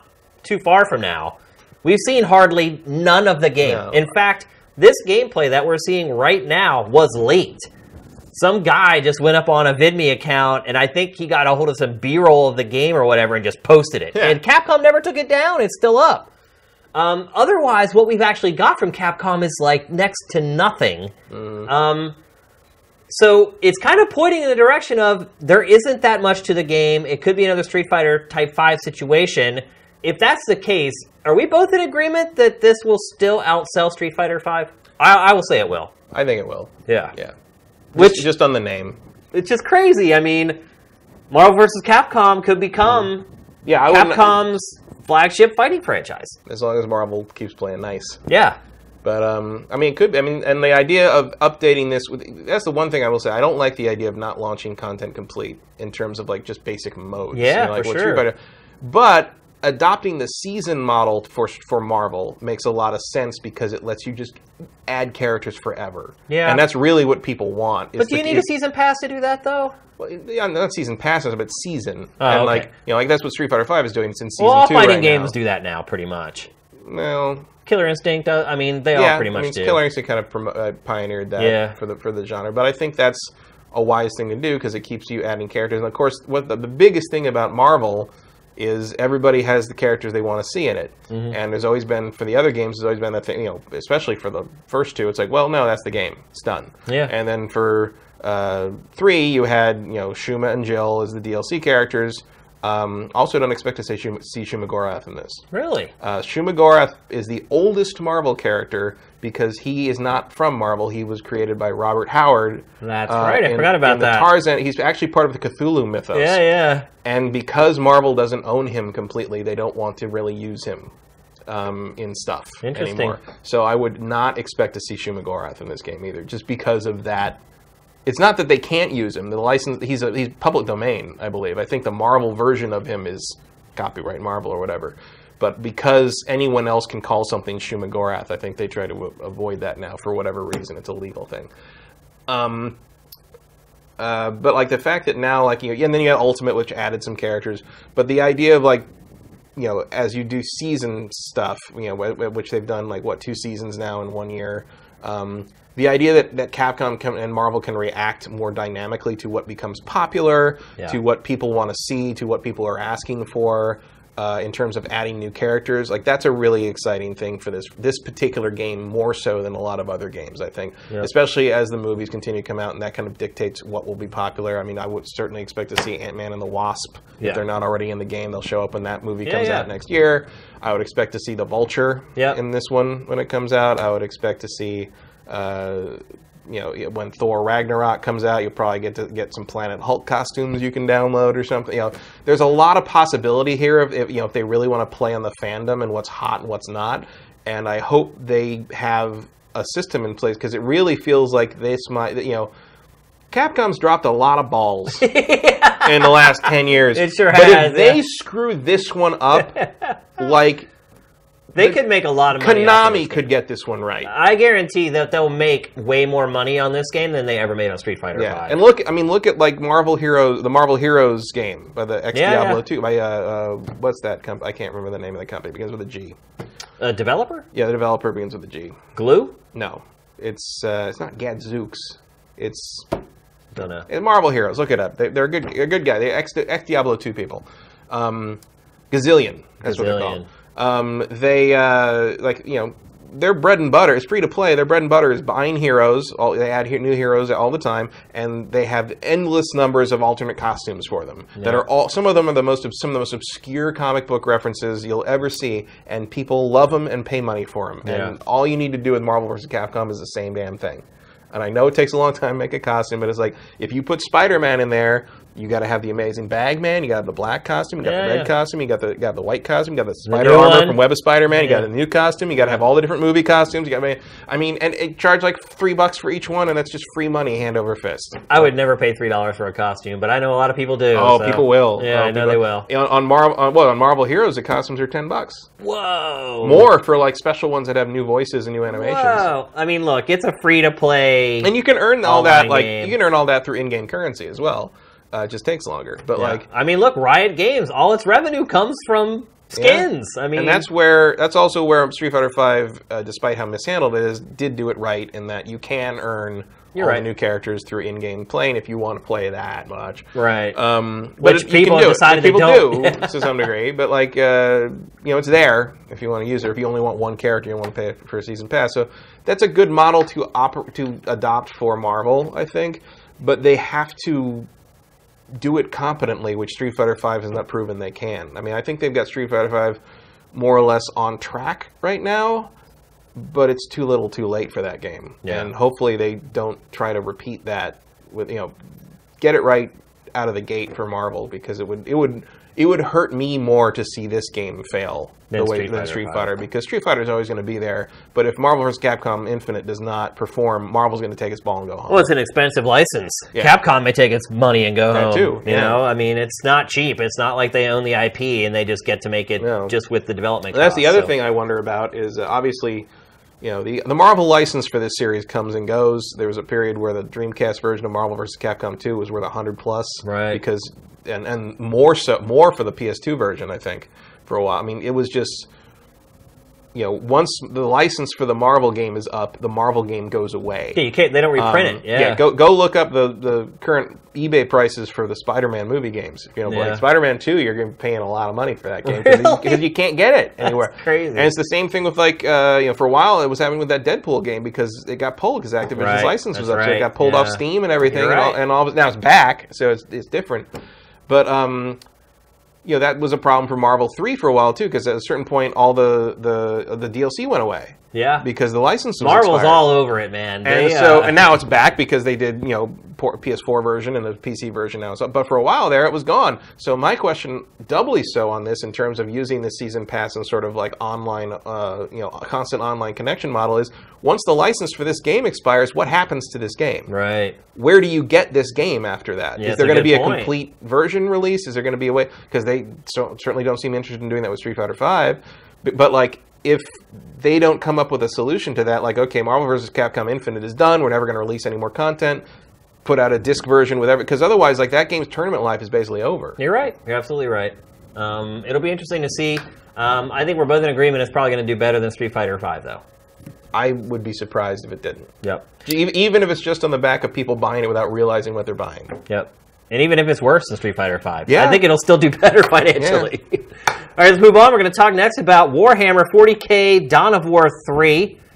Matt, you dove into some RTS action last night. How much time did you actually get to spend with it? I played like two or three hours. Okay. I played uh, the tutorial stuff, and I played the first few missions, and I played like one game of multiplayer and got killed very, very quickly. Yeah. Um, enough to kind of grasp what it's doing. The reviews have been.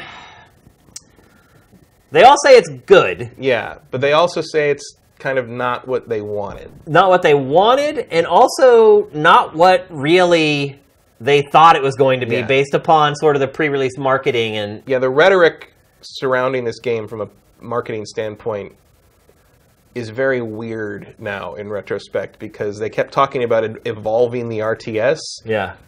and really they just sort of slapped MOBA elements into Company of Heroes. And, Wow. and I mean, it's basically the same thing because because What are the MOBA elements that are in it? um, mostly heroes. Okay. Uh, the fact that like you know. In because like you kind of got to know how that series has evolved because Dawn of War One was basically a straight RTS. Right. Uh, it, it was basically Company of Heroes with Warhammer juice sprayed all over Yeah. it. Right. It was you know you go and you capture the point and you build listening posts on the point and you, I mean it's exactly Company of Heroes just in the Warhammer universe. Uh, Dawn of War Two and the expansions expanded on that obviously, but Yeah. Dawn of War Two was a little more of like an RPG sort of thing. You had these squads that you upgraded and stayed with you for the whole time, and, and like you you found object items for them, you equipped different things on them, and they all were characters, and they were led. The leader of each squad was a specific character in the story, and and like you got really attached to these guys. They were with you through the whole thing. You chose where to go, you chose what to invade, um, etc. This game takes and the, and the capture points were gone. It was it was more of a squad based thing Right. uh, like Company of Heroes, but you know, without the emphasis on controlling the map, more or less. Um, with with Dawn of War three, they brought back the capture points and the listening post stuff and building things. In fact, um, one of the other things they've done, they've completely gotten rid of. Uh, any kind of resource harvesting, and all that comes from the captured points, and you have to build stuff in addition to listing point on the captured points to get resources at all. Got yeah. Um, so they've changed that around, but the main so so that's kind of how multiplayer works in terms of capturing points. And there's also weird things where like there's sections that are not capture points, but they're heavy armor lo- zones, which basically are heavy cover zones, which basically means your ranged units can sit in there and just deal damage with impunity uh, for the most part. Because if you capture it, you get a force shield around it. Okay. And so you can shoot out, no one else can shoot in. Only melee units can get in and kill your guys. So basically, it's like a it's like a little minor stronghold like that you can ch- can change hands. The main MOBA elements are whereas instead of having uh, either captains or her- hero units attached to individual squads, or having your squad be a hero unit. Now you have each side. There's three sides: Space Marines, Orcs, and Eldar. Each side has three elite units. And as you play the game, you earn elite points, and then you spend those elite points to bring your elite units in, like heroes from World War- from Warcraft Three. Is this on a per match basis? Yes. Okay. So you bring the bring these guys in. Uh, and Company of Heroes Two had a similar. That's MOBA-ish all on its yeah, own. It, it is Yeah. MOBA-ish. It's, it's it's not like you're picking the character as your character from the start, but you are bringing in what is essentially a hero uh, or a champion to play in your game alongside your squads, and they are very, very, very powerful compared to everybody else. And they have you know special moves, and you're you know you're, all their moves are done with Q QW. All you know, it's, it's the Uh-huh. same thing. It's it's the exact same thing, except you've got like you basically control your creeps. You control the creeps. So you also have squads of generic Marines and, who of different types, and like you've got melee guys and and shooter guys, and you've got uh, you know scout guys that can't be. There is one, the one interesting mechanic actually uh, is an adaptation of the jungling idea, um, where You have like a rover essentially. you have scouts and they're invisible. They're literally invisible to all units except uh, builder units. okay. So, or like detector units of that nature. Detector units are very rare in this game. And there's what's called stealth cover. And it kind of displays itself as sort of like this weird, sort of smoky area. And if if if a unit is in the stealth cover, no other enemy units can see them unless they are also also in that same stealth cover. Um, so you can sneak up and into the stealth cover right next to somebody's base, and they have no idea you're sitting there looking at them. Oh, interesting. And then you can just like open fire. yeah, yeah. Um, so it's similar to the jungling idea in MOBAs, except it actually plays directly into assaulting the core, which is the other major MOBA element in the game. Each side So to win a match, you take down a base. in a power core game, yeah, you, you, you each each side has a power core, which is Uh-huh. literally the power core, Yeah. and you have to get to the power core and blow it up. Uh, the tw- the kind of the twist Are there lanes? Like Uh, defined lanes? Sort of, yeah. I mean, the maps are sort of laid out like that. You can get around each other, but I, I Uh-huh. don't know. It's not quite as formalized, Right. But like, there are other ways to get places. Um, you do have to worry about somebody slipping around if you don't know the map, which I of course didn't because I never played it before.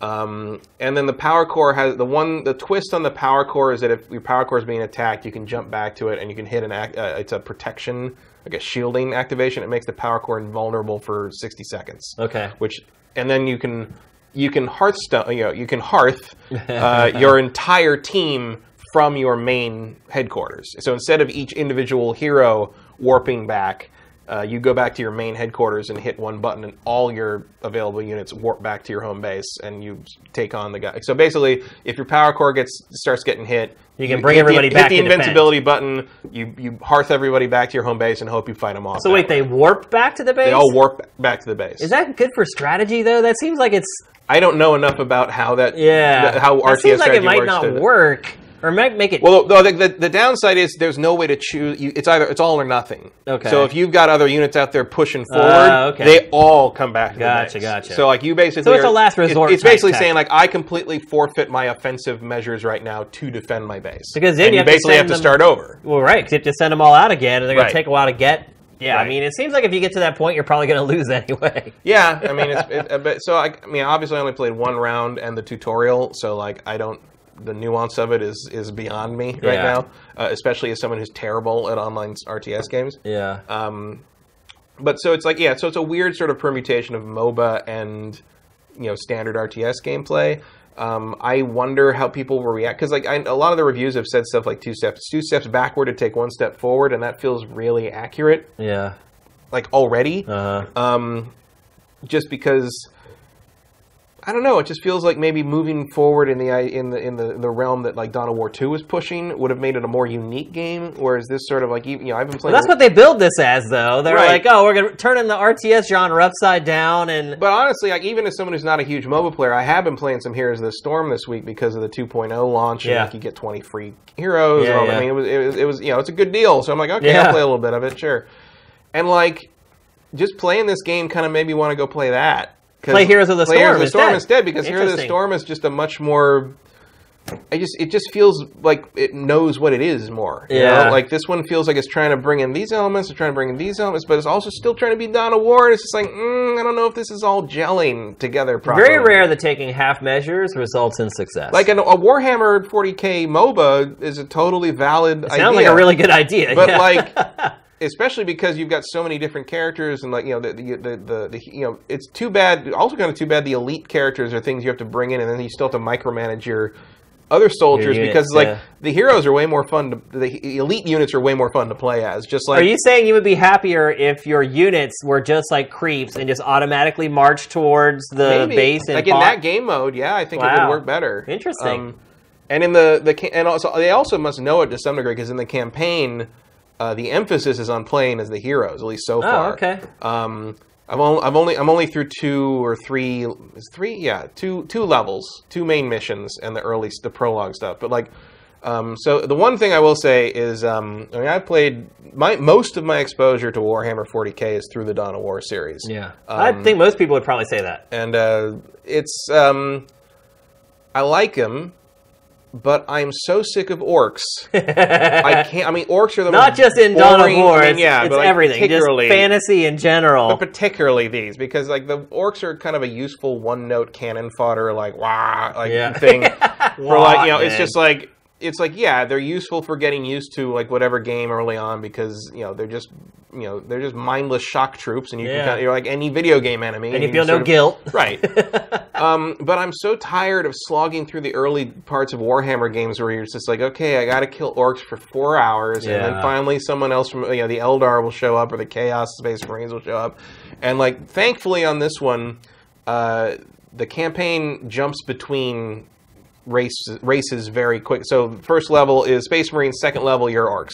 Yeah. and you're you know while i don't enjoy fighting the orcs i do enjoy being the orcs more than fighting because at least they're different from the space marines Right, right. um, it's a different situation and it's a different strategic challenge um, so while i kind of miss the um, I certainly miss the the Dawn of War two style sort of RPG ish thing, and I Uh-huh. really miss Dark. I mean, Dark Crusade is my favorite Dawn of War game expansion. I think that's a pretty common opinion. I put yeah. like over, well over hundred hours into that game playing the Conquer the Map mode, Yep. um, which is fantastic, and I've loved that mode since Rise of Nations, which is probably still my favorite RTS.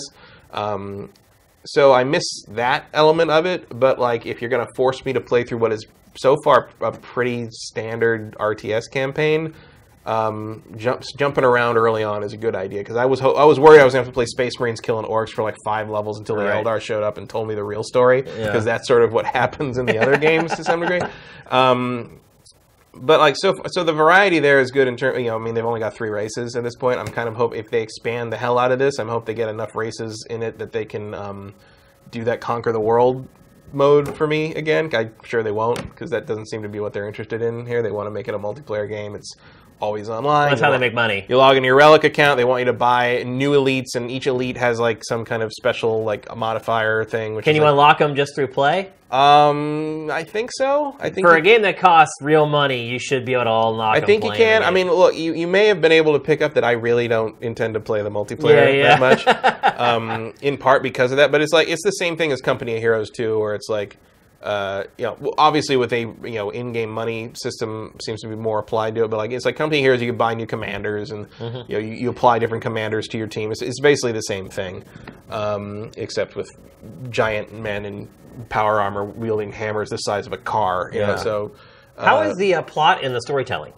Um, it's fine. I mean, it's standard Warhammer. It's uh, a bunch of you know. So far, it's a bunch of Space Marines screaming for the Emperor and and and Inquisitors getting angry that the you know it's still the Blood Ravens, which is the, the the squad, the Space Marine squad that's been sort of the heroes of the heroes is a very loose word with, the, with anyone in the Warhammer the 40k world. universe, But um, they're the protagonists more or less. You're still playing. You still got Gabriel is your is the main first hero they teach you, who's been the, the leader of the Blood Ravens for a while.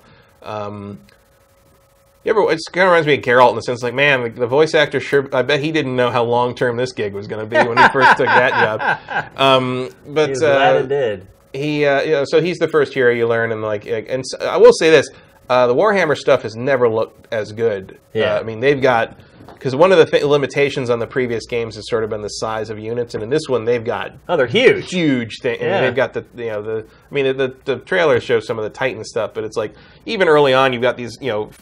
20 30 foot tall mechs just cutting buzz saws through the through you know enemies Yeah, we've been and- seeing it in some of the footage and we the uh, yeah, I mean, it, the scale is definitely on a whole different level from the previous game. I can see another one up there. Uh, I believe that's one of the hero hero units, one of the elite units. Who do you recommend this game to, Matt?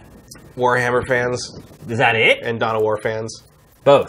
Yeah, What about someone who maybe tried MOBAs and thought it strayed too far away from RTS? Do you think somebody like that might be into it?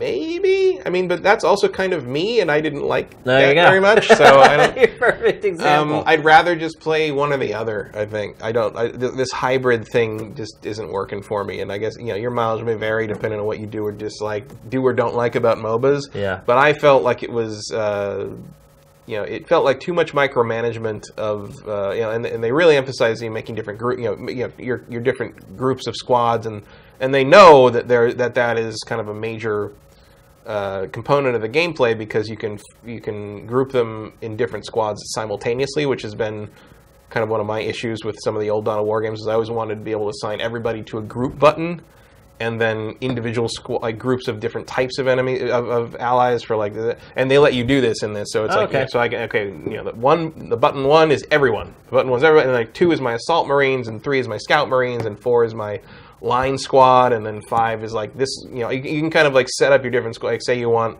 okay, so I need my scout marines is on three, so I bring them up to see what's going on. They are invisible unless I do something stupid, so I can just kind of scout everything. Okay, these guys are in heavy cover, so I'm going to bring up my forces into the stealth cover, and then I'm just going to select very quickly select my assault marines, who are your melee guys, and they've got jump jets, so they can jump in.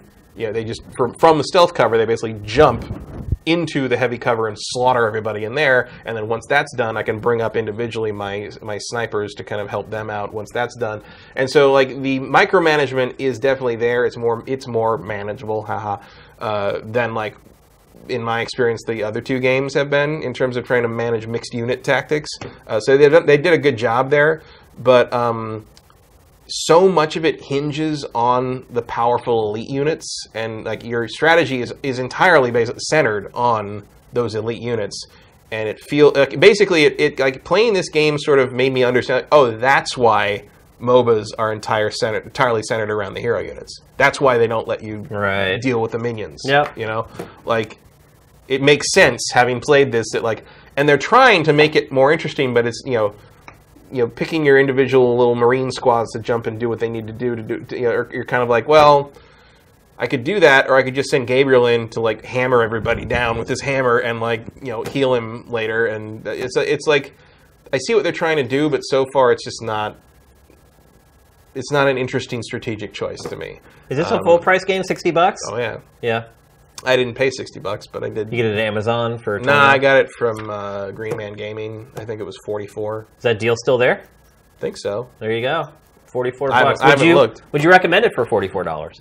I don't. I don't. I'm as a as a fan of the of the series of Dawn of War. Uh, I don't regret paying paying that much. Okay. I'm glad. I, you know, it looks really good. It runs very well. Um, uh, even maxed out. Uh, you know, obviously, I have you know, but it doesn't support Quite the PC. Yeah, but it doesn't support SLI, so I am running on an, on the first generation Titan X Uh, Oh, poor poor Um, baby. those are not enough to run some of this stuff at 4K now. At 4K, sure. I mean, yeah. it's, it's uh, not 1080p. 4K, it's you can probably run it at a million right. frames per second. I'm running at 1440. I'm running 2K basically. I'm sure it's gorgeous. Um, it looks fine. Uh, Although, although default, for whatever reason, it defaults to low on everything. Really? And I, it loaded up and it looked like a 1995 FMV. I was like, "What the hell is that?" Like, the- um, and then it, it warns me. It's like it's like your your system might not be able to handle this. And I'm Uh, like, oh, I think it will. it does have one. It does have one thing that I really like, though. Um, it has a frame rate counter in the graphics options. oh, so it's like So- League of Legends is like that. and It tells you. Oh, your- does it do that? It always has your ping and your frames rate up on the screen. Yeah, it's like when you when you change your settings for the graphics, there's a little window thing at the bottom of the graphics settings thing that says your frame rate will be this. Yeah, League I'm of Legends has it up the whole time while you're playing live.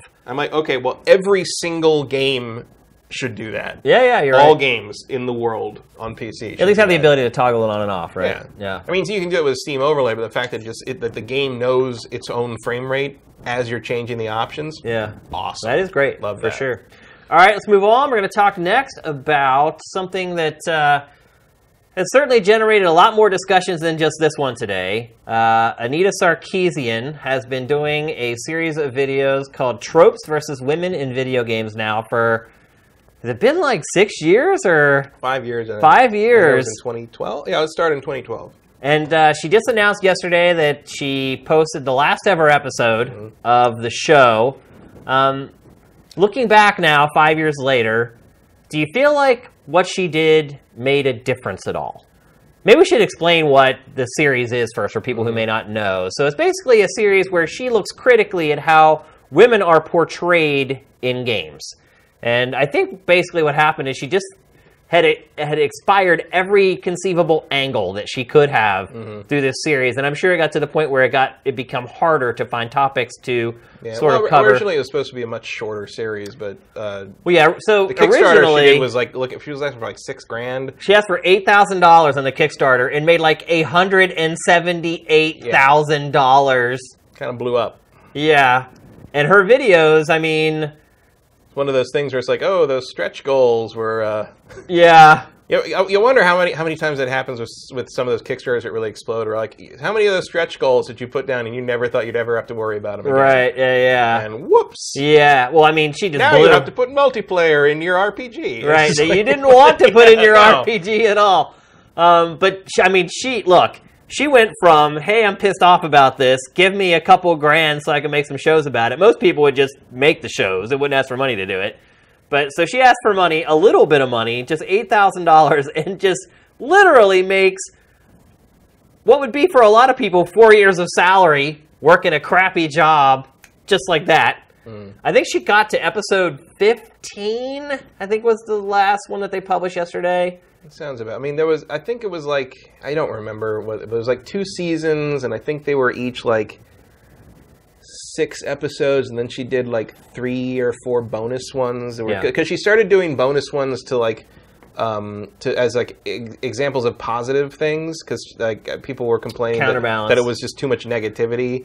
Um, The show's views have yeah, well, I mean, I Plummeted. I actually backed backed it. No, really? Uh, on Kickstarter, and I don't think I've watched the last four or five. Yeah. Just because it just it's kind of this. Yeah, I, get it. it's one note. It It is. but I mean, I but and I here's mean- the thing, though: the industry is kind of one note. Like it treats True. women that way. True. I mean, well, that's the thing is like you know, and she gets complaints about like you know the context free element, and, and a lot of her stuff that she's complaining about is context free, Yeah. and like you know, especially I think the Hitman stuff people didn't like, but like. That's what a critical overview in, in the context of, of this kind of thing is. It's just like it's not it's not really trying to give a value judgment of like it used it well, it used it badly, or it subverted it, or it used it to tell a story that criticizes it. It's just saying this is an example of it popping up in a work. right. You know, it's you know, ideally you're not trying to say it's good or bad that it's in that work. You're just saying This it's here, it's here, it's here, it's here, it's here. Look at all these examples of it. Whether you know, I mean, you can take a, a negative trope or whatever you want to call it in a story and use that trope to illustrate why that trope sucks. Yeah, yeah. And make it like a subversion of that. But that's not what she's after in this overview thing. Which I mean, what's the point? I don't know. I guess just to kind of like by to to show by kind of mass demonstration. She never did her shows that way, though. The, her, it wasn't mm. just her pointing out, "Hey, here's an example of it. Here's an example of it." It was very opinionated, and and it seemed like it uh, it was very polarizing, divisive, whatever word you want to use. Um, and a lot of people were angry that she asked for so much, asked for so little money, got so much money, but then didn't seem to put that money into the actual production of the videos. Wasn't there a thing where she a lot was of people like, have using accused YouTube footage? right? A lot of people have accused her basically of making 200 grand on the Kickstarter and then putting like $10,000 into the show and then keeping the rest of the money. Well, that's a pretty serious accusation, so someone would probably want to prove that before saying that. Yeah, I think you could watch her production and see that it's not that far off base. I think her production costs more than ten grand. I mean, her graphics package probably cost 5 G's. Um, Yeah, but she's also paying herself and her crew, and there's a location they have. I mean, some of, I mean, obviously some of that money probably went to securing the future of of her company, Fe- feminist frequency. Feminist Frequency. Yeah, Yeah. Um, you know, it, it got them better facilities, it got them better equipment, it got them you know a bunch of stuff to make to make something that looked a little more professional, I suppose, or at least beyond what I don't know what they were doing before that. I'd never heard of it before. Yeah, I had neither. Um, uh, you know, and, and again, a whole lot of that money goes to Kickstarter takes a share, backer stuff, take you know, rewards go out and takes a share, but like, yeah, I mean, and and you get that from everything, from all Kickstarter stuff that blows up like that. I mean, it doesn't matter how good Star Citizen is. Chris Roberts will always be suspected of suspected of being a clone who lives in Aruba. yeah. Uh, it's you know, it's it's just you know, yeah. I think for those of us who don't get to run super exciting, successful Kickstarters, it just looks like someone won the lottery Yeah. and and then gets to work on their own terms for years. It's been. know? I mean, yeah. I mean, she. five years. Yeah, I guess if you look at it that way, if she doled out that money across five years, Yeah, well, I mean, that's not- YouTube revenue and blah blah blah. Somewhat, but it's also like not, you know, that's not that much. I mean, Right. I don't know how, how many views are those YouTube videos pulling. I mean, in? the latest ones are only getting like 16, 25,000 views. yeah, that's not that's not enough to make. Yeah, I mean, maybe you could buy lunch for the crew or something. Right. like, Well, I think the idea that people thought was that there would be like 15 episodes in like a year. right. I think that was But kind I mean, of the true- idea. but that's true of every. I mean, you know, it's like Here we are five I've years backed a- later. I've backed a few things like this. uh Uh-huh. most of them gaming related, and like there's a couple of them they're still not done. I Yeah. mean, there's, there's a some of the valid excuses. Like I backed a. Uh, it was a it was a basically a column by some guys who'd done a column I liked before, and I backed it. And uh, you know they were supposed to do I think twelve or thirteen of them. Uh, that was in 2011. They're on like seven right now, and part of it's because one of the guys got cancer, Wow, so they had to okay. take well, some that's time a valid off. excuse, yeah. Um, but it's still like you know you're talking about a column that used to run monthly, and now it's and got now the money. six six years. In. I don't think it's got the money so much as like you know a lot of this stuff is not anyone's primary job. Yeah. You know the the ones that the Kickstarters that come out even if with some delays, the Kickstarters that come out really on time. You actually you know what the Kickstarters that have been most reliable? Comic books and board games. Like Which all, seems insane. all the- actual manufacturing with board games. Yeah, but like, but you know, like the, all the board game stuff I've backed have all been people who worked on board games forever. Like the Cthulhu Wars with Sandy Petersen, Uh-huh. who's made more board games than I've played in my lifetime. He know, and you know, and that had some some delays, some pretty serious delays, but like he knew he knew more or less th- that maze. Yeah. and it all got you know, or um, what was it? There's a there's a, a Kickstarter I backed last year with uh, it's stupid, but it's like action figures of raptors. With velociraptors with feathers on them, like they're, pretty they're, stupid. they're like they're like I hate to they're say called, it, they're called beasts of the Mesozoic, and it's like really scientific. It's like it's like really scientifically accurate, like you know, like what we know they looked like now, Right. because they don't look like Jurassic Park. They've Right, got yeah, feathers, they've got birds, yeah. and that that Kickstarter I think ended in May, and they're about to ship them out like two Oh, weeks wow. from now. Like Not they're, I mean, yeah, the video games take a long time because development Because is they do, scary, yeah. you know, and like video, production. Yeah, we know production pretty well. I Yeah. feel like we could have gotten those videos together faster. Oh yeah. Um, I could have hit that 15 mark in like two months or three months. but again, but it's like you know, I don't think, from what I understand, she was not much of a gamer beforehand. I think and- that's become blatantly obvious across to- the course of Yeah. the series. But one way or the other, had to gather everything, do the research, more, and and get the footage. You know, eventually get the footage after she stopped get, like taking it from other YouTube people, which I understand was a problem early on. Yeah. Um, and uh, you know, it, I'm trying to imagine me like, okay, I'm going to do a 15 episode video series on backgammon. Right. I would or not. Backgammon is too small, frankly. It is, yeah. It would have to be like fantasy sports. Let's say fantasy sports, the fa- world of fantasy sports. I wouldn't even know where to start. Right. I have to start buying fantasy Right, but then and- you don't do it. You don't decide, hey, I'm the person who should be providing the commentary on this thing because I don't know what the hell I'm talking Yeah, about. well, ideally, I would hire like you and people that would know what the hell they're talking about and kind of But shepherd she the was the front of this, though. Yeah. You know, like she, you know, she basically sold herself as someone qualified to do this type of commentary, and then as it turns out, she really wasn't. Yeah. Well, look, if I, I might be willing to sell myself as a six thousand dollar Right. commentator on fantasy sport Right. society, But not a but two- not one hundred and fifty thousand Right. one. And like it's like and that wasn't under her control. So no.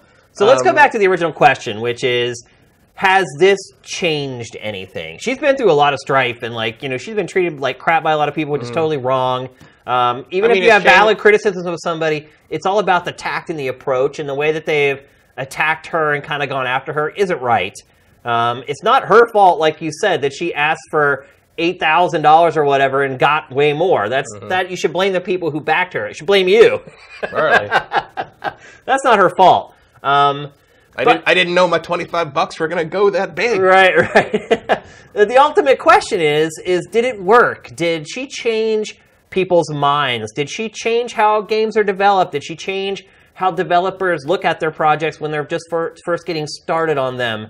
I don't know if she did. I don't know if her videos did, but I do. But is she think, is she a part of a groundswell I think at least? so. I mean, I think that is a conversation that's had not just more often, but more intelligently now. Uh, and you're starting to see more. To, actually, I think you it's it's getting better to the point that like Bioware games look silly in, in comparison. Like like Yeah. whereas it used to be like, oh, that game, you know, Bioware game so so progressive. That elf is bisexual. You know, it's Right. like, and now it's just like, oh, that's just kind of cartoony. You Yeah. know, it's it's like there's no nuance to that portrayal, and like the people are starting to think about it more. I think it's had more impact on indie games, um, and kind of the you know the, the gone homes of the world maybe. Um, How do we explain the whole Gamergate thing in the context of this, though? Uh, Because Gamergate happened after. yeah, in the wake of. Do you think um, it was a response to in her? part? I think in part it's you know So in some ways, could it have made things worse? Well, things are always going to get worse in that regard before they get better. When you're trying to have, you know, when you're criticizing something that people have a very strong identity with, Yeah, they're going to react and have accepted badly. that it's just a certain way. yeah, they're going to react badly because they think you're trying to take it away from them. right. Um, and that's, you know, the conflict goes on to this day. I mean, it's going to always be there to some degree, as long as you got people screaming about SJWs ruining everything, and and people freaking out about you know things that are offensive to. Basically, things that are offensive to groups of people that other groups of people don't have to worry about. Yeah. You know, it's like, oh, who, you know, you, it's easy for someone to say, who cares if uh, the trans character in Marvel, in uh, Marvel versus Capcom, in uh, Mass Effect Andromeda is not a proper or, or sensitive or, or intelligent portrayal of a trans person, uh, when you're not trans and you never have to worry about Right. that. Right. It's very easy Like, to sit there yeah, and pass judgment. Yeah. And like, but if if you are that trans person playing that game and you see that, like, and that's one of your few moments in gaming to be represented in a game, uh, and that's what you see, and that's what you see these people think of you as, like, and or you know, and it's not like the char- that character was portrayed badly, but it's just like they're behaving in a way that no trans person ever would. Like, Right. And so the fact that you know it felt like very little care was put into that, and like I totally understand what that means. And like, and for me, as someone who has always been represented in video games, and in all mass media entertainment, I'm a straight white cisgender male. Like I, Yep. I if I you know if if I you know people freak out about like, I can't identify with this female protagonist, which I think is silly, but like so do I. um, but if I say hypothetically can't, I guess I'll just go play one of the other 99% of entertainment products that are, That are made just for just me. for me. It's like you know, so like it's no skin off my back. You know, it's Yeah. it's like I don't see why, as someone who has found refuge in this medium so often in his life, why wouldn't I want that for as many people as possible? Well, we're seeing it just that game we talked about last week on the show, Code Vein. People are freaking out because the new Dark Souls stars a female character. I don't get it. I really All my Dark Souls games have starred female characters. Right. yeah. like that's Yeah. why I always I always pick the girl. Yeah, I don't think. I think they're worried that you won't have the flexibility to create your own characters and stuff the way you have in the past. Although I think that's. Mm-hmm. I mean, it definitely looks like the characters in Code Vein are pre, you know, they're characters Right. that the developer has made and is go- are going to be what the story is about. It's not going to be. I mean, there's no way in hell Code Vein is going to be a one-to-one Dark Souls analog. Yeah, yeah. um, is clearly going to be sort of God Eater with you know some Dark Souls sensibilities applied. Um, and I think it's a mistake, like you said before. I think it's a mistake for Bandai Namco to continually position it as sort of the next Dark Souls thing. Which, if you're saying "Prepare to Die" as your tagline, that's what you're doing. Prepare to dine. Dine. Okay. She's a vampire. Get it? right. I get it. Yeah. so, so let's let's pass some judgment on this. Has she made a difference with this series? First of all, you know, I, I just want to say I admire her. You know, I feel like she did a pretty good job on the series. I watched the first few. I kind of fell off after a while because mm-hmm. I agree with you. It was kind of one note. I felt like after you watched a few episodes, you kind of got it, and I kind of knew what was going on anyway. Um, I'm like you. I'm a straight white male. Every game's pretty much made for me. There's more than enough games I could ever play with the amount of time and money that I have at my disposal. Um, I don't care if a few games here and there. I don't care if all games have female protagonists. To be perfectly honest with you, it doesn't bother me at all. Um, but there's a lot of people that do. Obviously, as I just mentioned with Code Vein. Do you think it's changed anyone's minds? Any of those minds? I don't know. I don't know if we can say that without some actual data to back it up. Um, I'd like to think so. Yeah. Um, but it's like you know, in some, some degree, sometimes some days I feel like it did. Some days I feel like it didn't. Some days I feel like it just polarized everybody more. yeah. Um, but I mean, I think someone had to, yeah. and I admire her for being that person that stood up and did it. Even She ended up being a punching bag in a lot of ways. absolutely. yeah. For in a lot of ways that were not deserved, and a lot of ways that were very silly and juvenile in the way that people approached what this was. And uh, even if I don't agree with all of her criticisms of the game, Yeah, I mean, out, I, I think she's a guilty of a little trolling here and there as well. I think once she started to figure out what really got people worked up, Mm. that she kind of started working that groove a little bit. And maybe I'm not saying she asked for. I think she wanted more people to watch the show, and I think Well, maybe right. And I think maybe her techniques to do that were a little off kilter, maybe. But maybe, but like there's people who need to see it though. Yeah. Like even if they watch a minute of it and they're like, "This is garbage" and screw you, and they close it out. At least there was that minute yeah, where they heard the other I just, I just feel like it, there's a lot of um, uh, you know a lot of a lot of people that probably needed to hear that are not the people who would have watched it at all in the first place. Yeah. And I also just you know not to not to rip on her on her work or anything, but I feel like it wasn't particularly convincing if you didn't already agree with it. yeah. Um, No, you're right. She did not do a good job. And with- I don't. I, I'm not saying that specifically to her. I think that's a problem with kind of uh, advocacy programming In general. general. Yeah. Uh, just like I'm watching uh, the Netflix, Bill- the new Bill Nye show called Bill Nye Saves the World. It probably should have been called Bill Nye Preaches to the Choir. Yeah. Because like the people that need to see that stuff, they're not gonna they're not gonna watch a Bill Nye science show on Netflix. You Like, know, a good example of that of, of it working though is the Planet Earth series That's yeah yeah. Because everybody watches Planet Earth and it does sort of have those subtle at the end of every episode. Yeah. It's like that and polar bear is not going to make it Right. to, to Canada. It has to swim all the way from the They'll make ice. like a subtle reference Yeah. to climate change or whatever, and say, you know, these dolph the habitat of these dolphins. If we don't do, they always say, if we don't do something, yeah. this is going to happen. And it's always said by a very erudite, uh, mid 20th century educated British man. Right. Which is how you know it's correct. Who voiced it in uh, the U.S. though? They Uh, different they changed that uh, pretty much every. So I, I mean, I always watch the the David, the David Attenborough one, the original uh, BBC original ones, BBC yeah. one, because it's because it's better. Attenborough. Yeah. It's, I mean, it's better. man, the man is. a I thought it was a celebrity. Though. It usually is. So I th- one of them was uh, Sigourney Weaver. Uh, one of them That's was right. uh, Alec Baldwin. Um, one of them was Didn't the the star of Titanic? What's his name again? DiCaprio. Yeah, I thought he Maybe voiced he did. him. Maybe he did do one. No, they change each time. So I know. I think. So I'm thinking of Planet Earth and Life, and I don't remember who did. Is it DiCaprio doing Pla- Planet Earth too? No, haven't- well, in the U.S. I don't know. I only watched it that on just BBC. started airing. I think Oprah did one. Oprah did one. Oh, that's, right. Yeah. Um, yeah, the, the one I, the one I thought was best in terms of if I can't listen to the Attenborough one, I will listen to the Sigourney Weaver one because she's pretty good Yeah. at it. Um, But that's sort of an example of doing it in a more subtle way. Yeah, well, also because you've got these amazing visuals backing up the you know Yeah. You I mean, whatever right you think about climate change, there's that polar bear struggling to stay on that tiny little ice floe, and you're No, like, you're right. Yeah, like, you're right. yeah, it's it's uh, it's a very visceral thing. It also gives us something to watch on our 4K TVs. Yeah. so, so everybody wins. Until we can no longer power those 4K TVs because we're out of energy. There we go.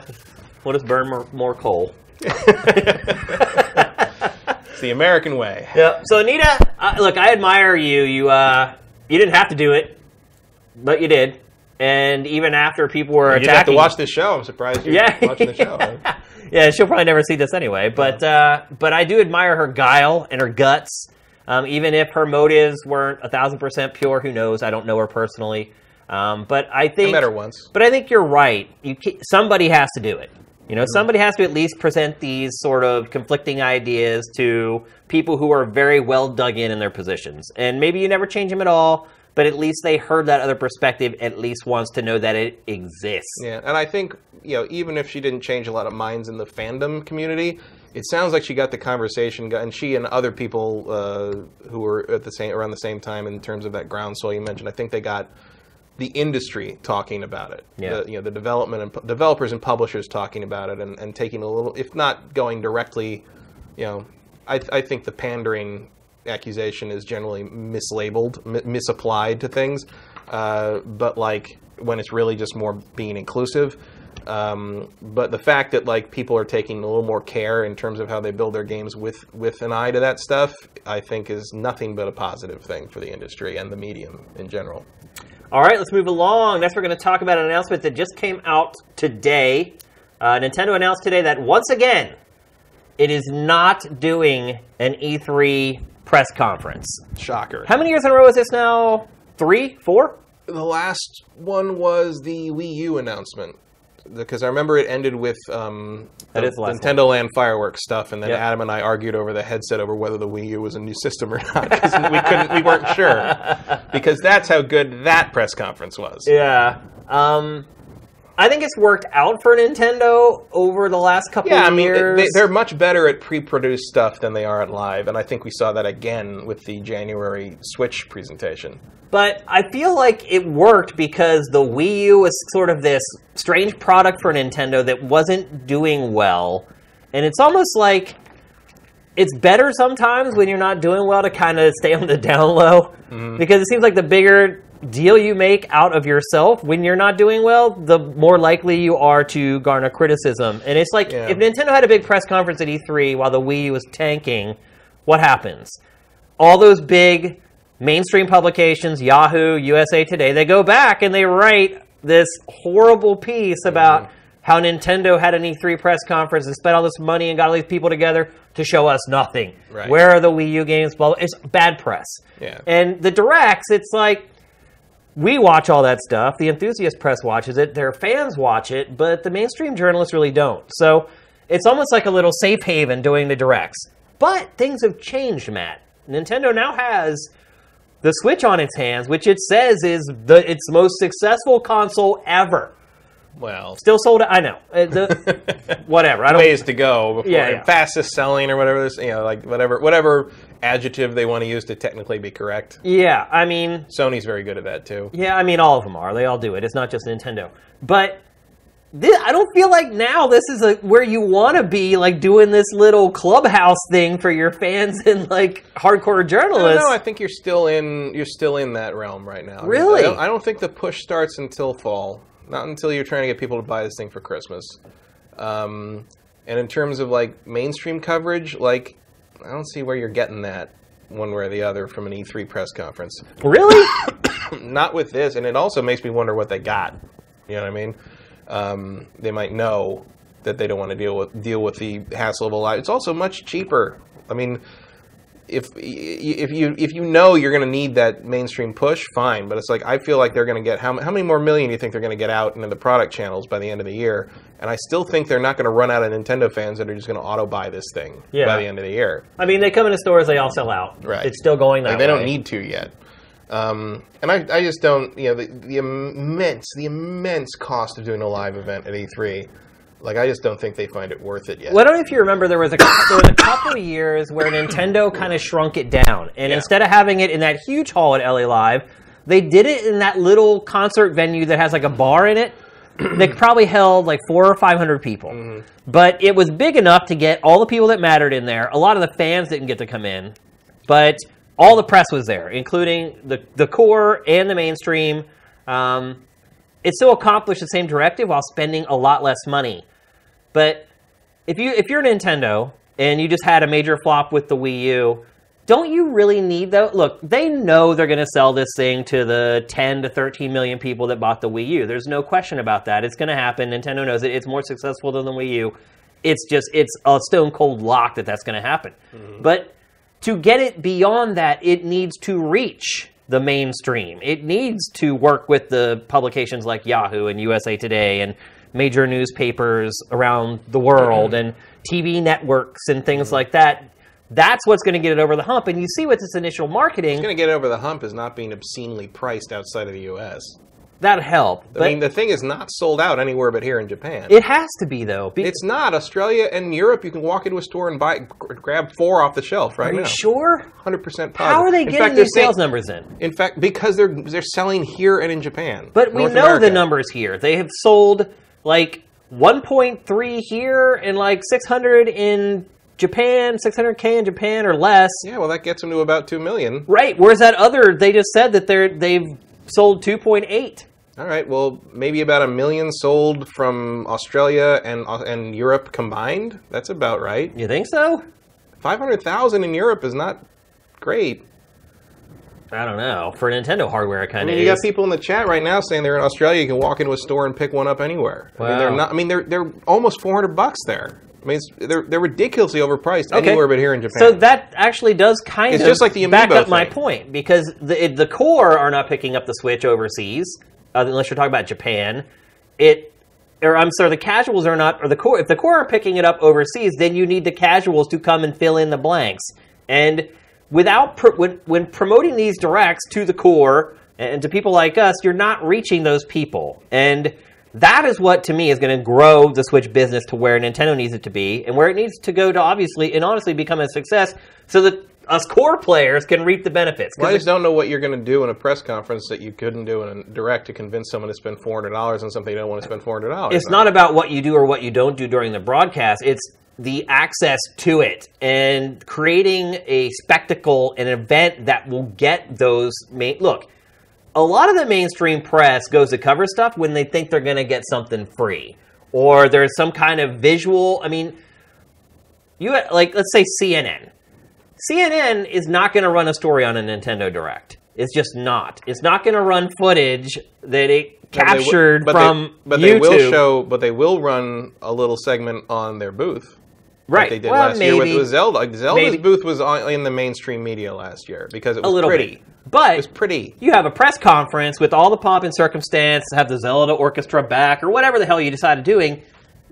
Your chances of getting picked up by those outlets that turn your platform from a minor hit into a mega hit goes up exponentially. We saw it with the Wii. I mean, it, it they but got the mainstream in on it, and the mainstream blew it up. Mainstream blew it up because it was a compelling idea that isn't here right now for the Switch. It, it yeah, the the the Wii U was a was a one off. I think I don't think you can replicate that. Uh, the Switch is not as compelling an idea to the average person who hasn't touched a game in five years or whatever. Um, the problem You don't I think so? No, um, especially not for the cost. Uh, the problem is, uh, I think you're. I think Nintendo's doing a pr- two pronged strategy here that I think you're missing, uh, which is that the yeah the direct is for us, but the booth is for the mainstream press, which are there at E3 doing their thing, and you know Nintendo's always at the crowd. Nintendo always has one of the pretty. Yeah, it's certainly last year one of the prettiest booths in E3 Ever. history. Yeah, I mean, just amazing. Walking in that booth made me feel better. Yeah, yeah. After like day, like it was it was incredible. it was the only thing in the booth. It was the only thing in the booth, but they just, you know, they went for broke on it. The whole place looked like a Korok. worked. It looked like the Korok forest. It was amazing, and um, it even smelled good. I don't know if they did that on purpose. Maybe it was just that was might have been psychosomatic. I don't know. Yeah. But like that is where they glad hand the mainstream press people and bring them into this place, and that's that makes a great shot. Uh, that's the other thing. If I was shoot, I was not shooting video stuff there, but if I was shooting any kind of video segment there, I would beg to shoot it in that booth Yeah, for sure. as your intro and outro because it's so good. So I think they're going to do the same thing. The direct is for us. uh, and the and the core and the and the enthusiasts, and they're going to handle the mainstream press on site um, where they got better visuals, where they can get their hands on things, where they don't have to trust our expertise. I mean, expertise might not be the best word for that, but we can look at stuff in a press conference or a, or a direct and know basically what we're looking at, what it'll feel like if we get our hands on it, or what Nintendo's trying to show us, or, or you know, in terms of their history compared to what they're starting to put out now. Whereas some CNN reporter may not know that, and they need to get their hands on Mario Odyssey and understand what they're holding. Yeah. I think that's their plan. I think Nintendo's one of the. Few, I don't think that plan works, though. I really. You don't. may be right, but I think, but I think that's one of Nintendo's one of the, last remaining major players uh, who really finds value in the physical uh, existence of E3.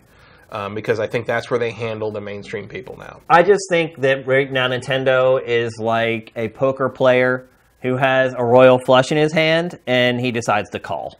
I think. If, I, I, think if you think uh, the Switch is a royal flush, you're out of your mind.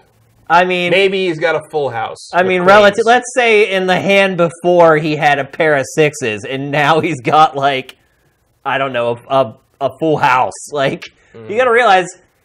Nintendo is going through a real rough patch here. Oh, yeah. We had nothing to talk about. It but, had, it was smart to not do press conferences when you have nothing to show at your press conference.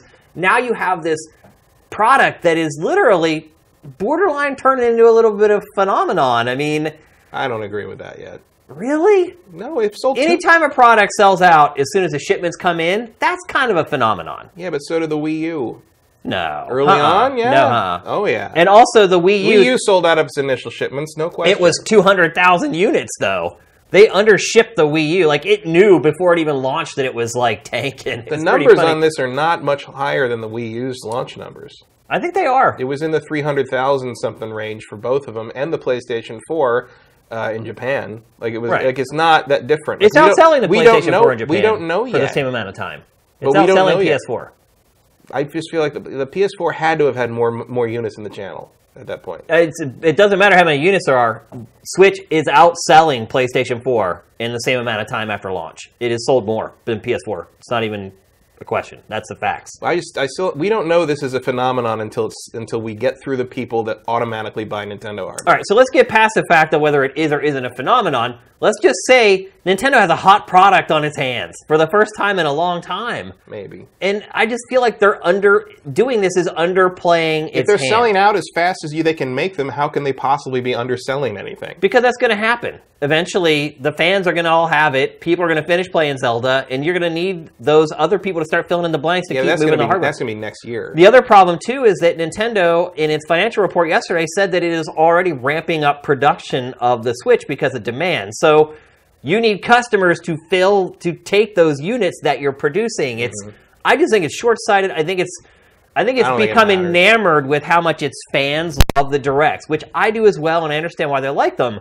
I just think that getting too caught up in the people who are already converted, who are already going to buy a Switch, they're not thinking about a bigger strategy. I, I mean, that's possible. Uh, I, I think two things. A, it doesn't matter um, because the game, the system's going to sell itself on the on the game library, and we're going to see that by the end of the year in terms of Mario. And beyond, that's going to matter how they support it in year two. Doesn't matter what they do at E3 in that regard. Number two, um, I don't think they're co- confident enough in their new, you know, heads of state, more or less, represented, re- representatives to do a live event again after that January event. I don't think they're happy with that how that went. I don't think uh, it really popped the way they were hoping it would. And I mean, frankly, it comes down to the fact that they do not have Iwata anymore. Yeah. Like Iwata is just such that was such the charismatic face of those press conferences that like without him, I think they're I think they still have cold feet about going back to that. Could be. Um, I mean, I have no no evidence or proof of that, obviously, but like. If I were them and I just seen what we did on January 12th, I would be like, mm, we may not be ready for prime time on this. I just say almost in any business or pretty much any situation in life, you strike while the iron's hot. well, they certainly have the money to do so, but right. I, like they're they're it's like spend it. They play conservatively with all this stuff, and I, I see kind of see where they're coming from, where they want more control over the presentation. They don't want Suda Fifty One to get up there and ramble about what kind Nothing. of whether whether the weird stuff he's not working on or is working. Yeah. You know, um, like I can see after January twelfth why they would want more control and more more you know fine tuning of the message for this. uh, and they'll kind of rely on on the the, the booth and the and the and the in person stuff and Reggie himself because Reggie. Reggie is an excellent in-person glad hander with these with these guys. I'm sure he'll he'll take care of all that, um, and everybody loves going to see Reggie. So I'm sure that you know everybody knows that they've got their beats. It'll be fine.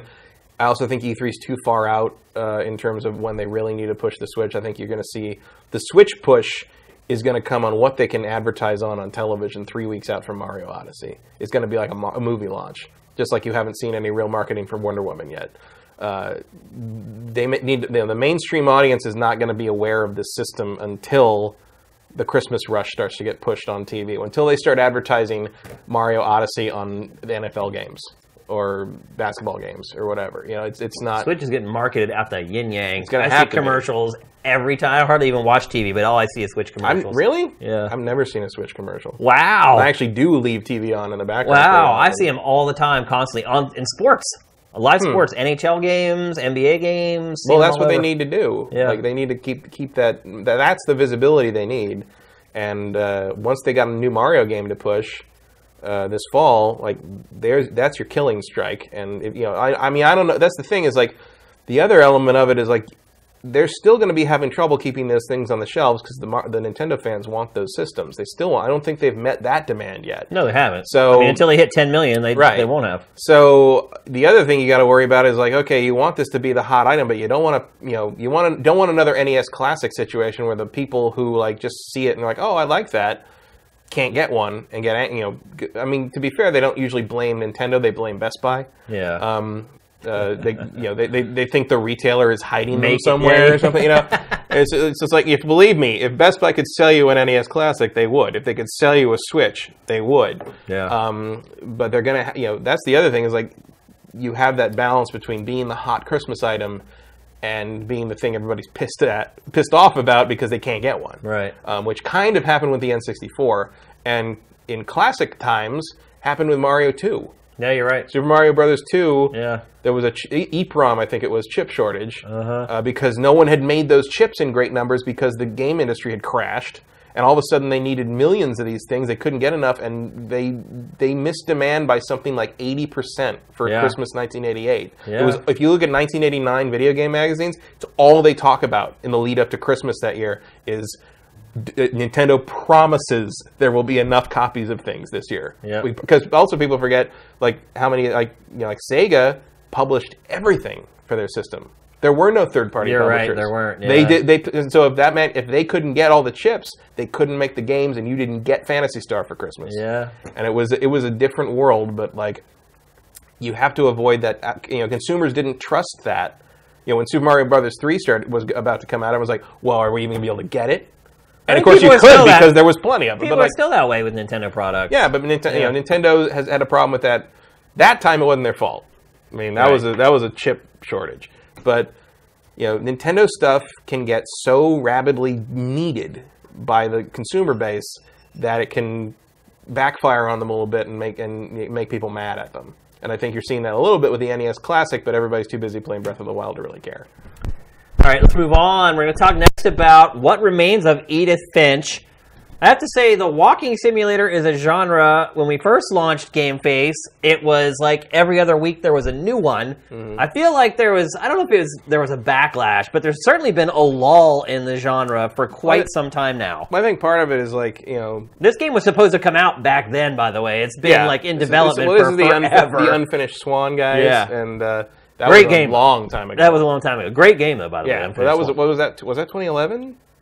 20, 2011, 2012? 12, I think it was, yeah. Yeah, it's a long time. It was, yeah. You could do an entire video series on feminism in that amount of time. Yeah, and I haven't. Uh, I have not played this game at all, but I have been curating some reviews for it, and people are saying it's only like two hours long. Is that I, right? I finished it in about 90 minutes. Yeah. wow, all that time. Yeah. Can you tell where all this time went when you play the game? Yes, it's a very well curated thing. I can see I can see them having started this over probably three times. Really? three times. Like it, it it's a delicate balance and it's an interesting story and it it leaves you wanting more, but in the way in the way a good story does, I Yeah. would say. Um, uh, but yeah, it's real short. And I'm glad I got the PlayStation Plus like discount price on it because I would not have been pleased if I'd paid a full twenty bucks for it. It's twenty dollars for ninety minutes. I think it's twenty bucks. well, yeah. when you take five years to make a game, you kind of have to ask got- that yeah, much for it, you? there's no I, there's no discount on Steam, and I, it's either fifteen or twenty. I don't remember which it was. Um, So what's the story? What's the plot behind the game? So you play uh, you play a, a girl named Edith Finch, um, and you're going back to your the your your great grandmother's house uh, after your mother has died. Uh, and the trick here is, so the Finch family uh, is there's like a there's, the, the the story is there's a curse quote unquote on the family and they die in hilariously tragic ways kind of Like Um, intentionally hilarious?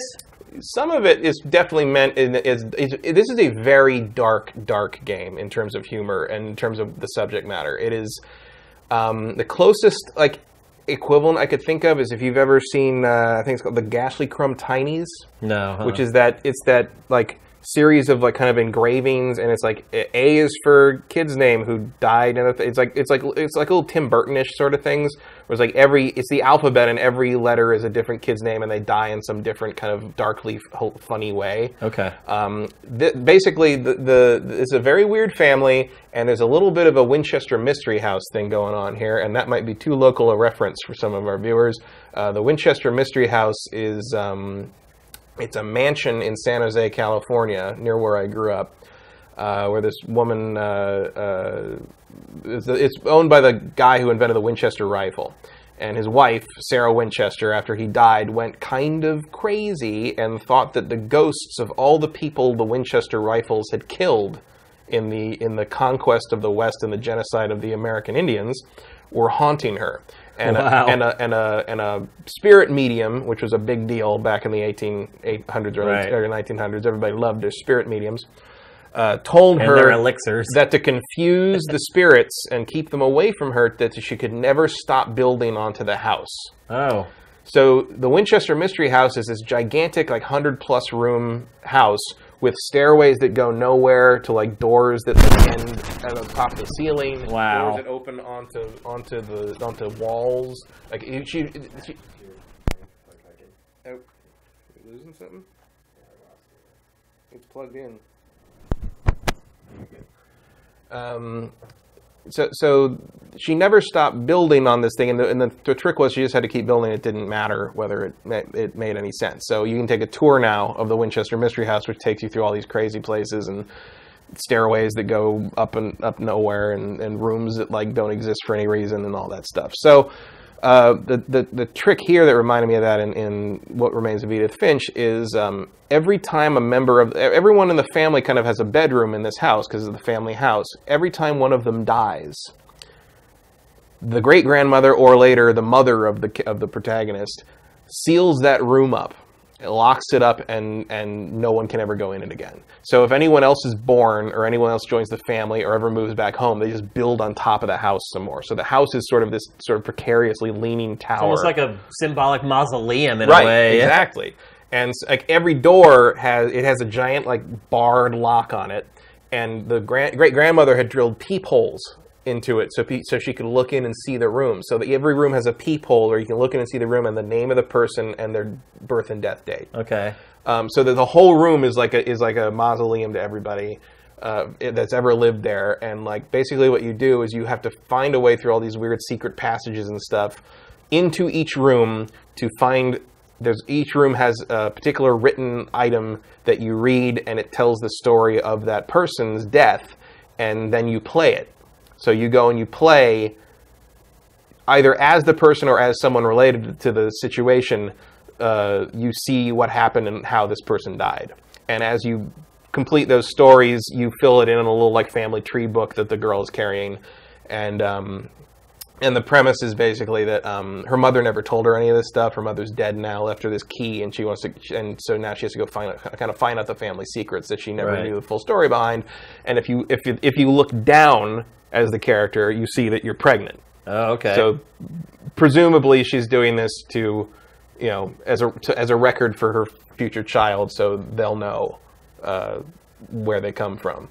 Um, and it kind of goes it goes all the way back to like uh, the the great great grandparents who came over here on uh, from Finland on a uh, on a he, he the guy put his whole house on a boat and sailed here and got wrecked on us in a storm off the coast of Seattle. And so they Surprise, surprise. so they settled on this island off the coast of Washington, and you can see the sunken house Oh, like wow. in the ocean, like a mile out. Um, and it's very, you know, it's it's uh, it is you know a walking simulator in its purest form. Uh, as you can see, you're literally just walking everywhere. The text is it's all narrated by the girl and various other characters, and you see the text pops up in the in the environment. A lot of that is very clever. Sometimes you'll walk through text and it'll all fall on the ground and bounce around and stuff, and you can see the text reflected in mirrors and like it's, Oh, it's really? very it's very highly integrated into. That's a little weird, don't you think? Oh yeah, but it's, the whole game is weird. I mean, if you like Tim Burton or kind of like the like uh, I would say um, like a Roald Dahl kind of thing, like that. Just I really can't emphasize how dark this game is. It Is Is there any objective to it? the objective is to find out the story, Okay. and so e- and each uh, and basically each uh, little little you know gameplay lit short story sort of thing of each character you play has a different form of gameplay in some way. Like, um, like I think this is the, uh, So the there's first- actual gameplay in the game. Somewhat. I mean, not to the degree that you'd call it that, really, if it was in another game, right. I guess. but um, so this is like this. You're just grasping at straws when right. you're talking about so walking So this gets you, I think, into the the little girl's room, uh, Molly, and you. That's the first one you play, and in it, she believes she she's talking about right, right. She's written down in her diary what happened right before she died, and basically she becomes a bunch of different animals, and you uh, like you run around as a cat trying to chase a bird, and then you and you turn into an owl, and you have to like you have to catch you have to dive down and catch rabbits and eat them. I, I should actually actually have to say. I don't know if I've ever seen more graphic animal violence Really? in a video game. like so many. I mean, when you catch the rabbit, you actually see the owl like eat it on Really? And like That's what took all five years. and there's a whole there's a whole scene, and then you become a shark, and you have to like chase down a seal, and you like chase the seal's blood trail. I mean, So we just saw the room with the shark. So is each one of these little gameplay sequences associated with the room in the house? Yes. Okay. So whoever was living in that room, and and some of the deaths are like funny. Some of them, and one of them is presented as like a like a like a Tales from the Crypt style comic book, and one of them is presented as uh, you see it entirely. It's it's told by her looking at snapshots, and so you see it entirely through the point of view of the camera when it happens in, It in seems the like game. a lot to get through in 90 minutes. It's very like each each like little, little gameplay sequence is like a it's, it's almost a Mario game Mario Party mini game. Oh, okay, got it, it's got it. it's like maybe a minute, minute two Oh, minutes long. okay, okay. Depending on whether you can figure out what you need to do, and what you need to do is usually pretty straightforward. Um, it's uh, and so like the story is is definitely interesting, uh, and I liked it, and it had a lot of weird, actually had a lot of weird connections with me. Like like like early on, the, the the mother's like the beloved cat is a calico, which was my cat, and the Uh-huh. cat is named Molly, which is my sister's name. And in, they have a pet cemetery where they have all the pets that the family's ever had, and the one of the biggest tombstones is Bailey, which was my mom's favorite cat that she lost last year. And there's another thing at the very end, which also has a direct connection to me, which I thought was extremely eerie, which I won't talk about because it's too Yeah. connected to the ending. Right. Um, but like there was a, I kind of walked away from this like, whoa, yeah, like, they've been spying on me. like these people made this for me. wow. I wonder Um, if a lot of people feel that way playing it. If it's I think one of those that's the games that- idea. I feel like it touches on those general sort of topics Yeah. that well, look, relate. it's a giant. Um, it's a giant. Well, like the first, the, the cemetery. Everyone in the family's buried on the premises, and before you get to the human cemetery, there's the pet cemetery, and the pet cemetery is like thirty some little tombstones of various things. And if you've ever had, and, and every tombstone has a little picture of whatever kind of animal it was. If you've ever had a pet of any kind, there is an equivalent pet in this, to, this cemetery, and they all have different names. A little, and like so, whatever whatever you've had, whatever animal you've loved is in probably in that cemetery somewhere, Right, and it's right. going to get you. Um, and it's just a very kind of mel- it's a very melancholy dark game but it's also kind of funny in places. There's another great and there's a lot of it the the the, the flashback or gameplay sequences are actually really inventive in places. There's a whole um, it's later in the game but there's a whole thing. Not thing surprising considering this team Right. made the unfinished Swan. there's a later thing where like you're basically it's a your your character that you're playing as is he's basically got a job in a, in a fish cannery and his whole job is to hold bring the fish over have a little automatic blade cut the head of the fish off and then he throws the fish on a on a conveyor belt. So you're using the right stick to do to move the Right, fish and right. grab the fish and do that, grab the fish and do that. And then on this side, he, it's showing what he's imagining while he's doing this. Oh. And what he's imagining is going through like an RPG, like an isometric RPG, like running through a maze and those. and you control that with the left stick. No way. So you have to do you have to like move the fish with the right stick and control an RPG with the with the right the left stick. What? And sometimes you have to like things in the RPG won't happen until you cut the head off a fish. and it's all like mixed together and it's really invent like it's very Uh. Sounds like it. visually inventive both in terms of like kind of the surreal stuff that they use in some of the, the, the stories they tell, and also just the design of everything around you in is this the bird hunting the rabbit here? Yes, that is, this is the this is the owl. Um, so like it's, I mean, it is. How much is it selling for? I want to say it's 19.99. Yeah. Um, so I wouldn't really necessarily jump on that for that amount of money unless you Does are. Does this feel like a next, like sort of the next level of the walking simulator, though? I mean, Or does it just feel like another one with a different Yeah, story? here you to go. tell? Like this is. If you don't want to see this, I don't blame you. um, but it's just like, oh, we're just gonna swallow this rabbit. Okay. and there's, I mean, there's a lot of stuff like this. I mean, death is. This game is mostly about death. That's what it and seems, how, yeah. And how we see ourselves in death, and how we memorialize the past in death, and whether that's a good thing or whether that means anything. Um, a lot of a lot of what happens in it doesn't make a, log- a lot of logical sense. Like you're back at this house after like, for like five years or something, and everything's still fine. Like no one's stolen anything. Everything's nothing's dusty. You know, I was like, but that's not the point. Like it's you're you're practically going. You know, the house pretty much rep- represents your memories of everyone you ever grew up around or everyone who's ever made you who you are. Right, right. And you know, it's it's effective in what it does with that. It's it's like like I'm glad I played it.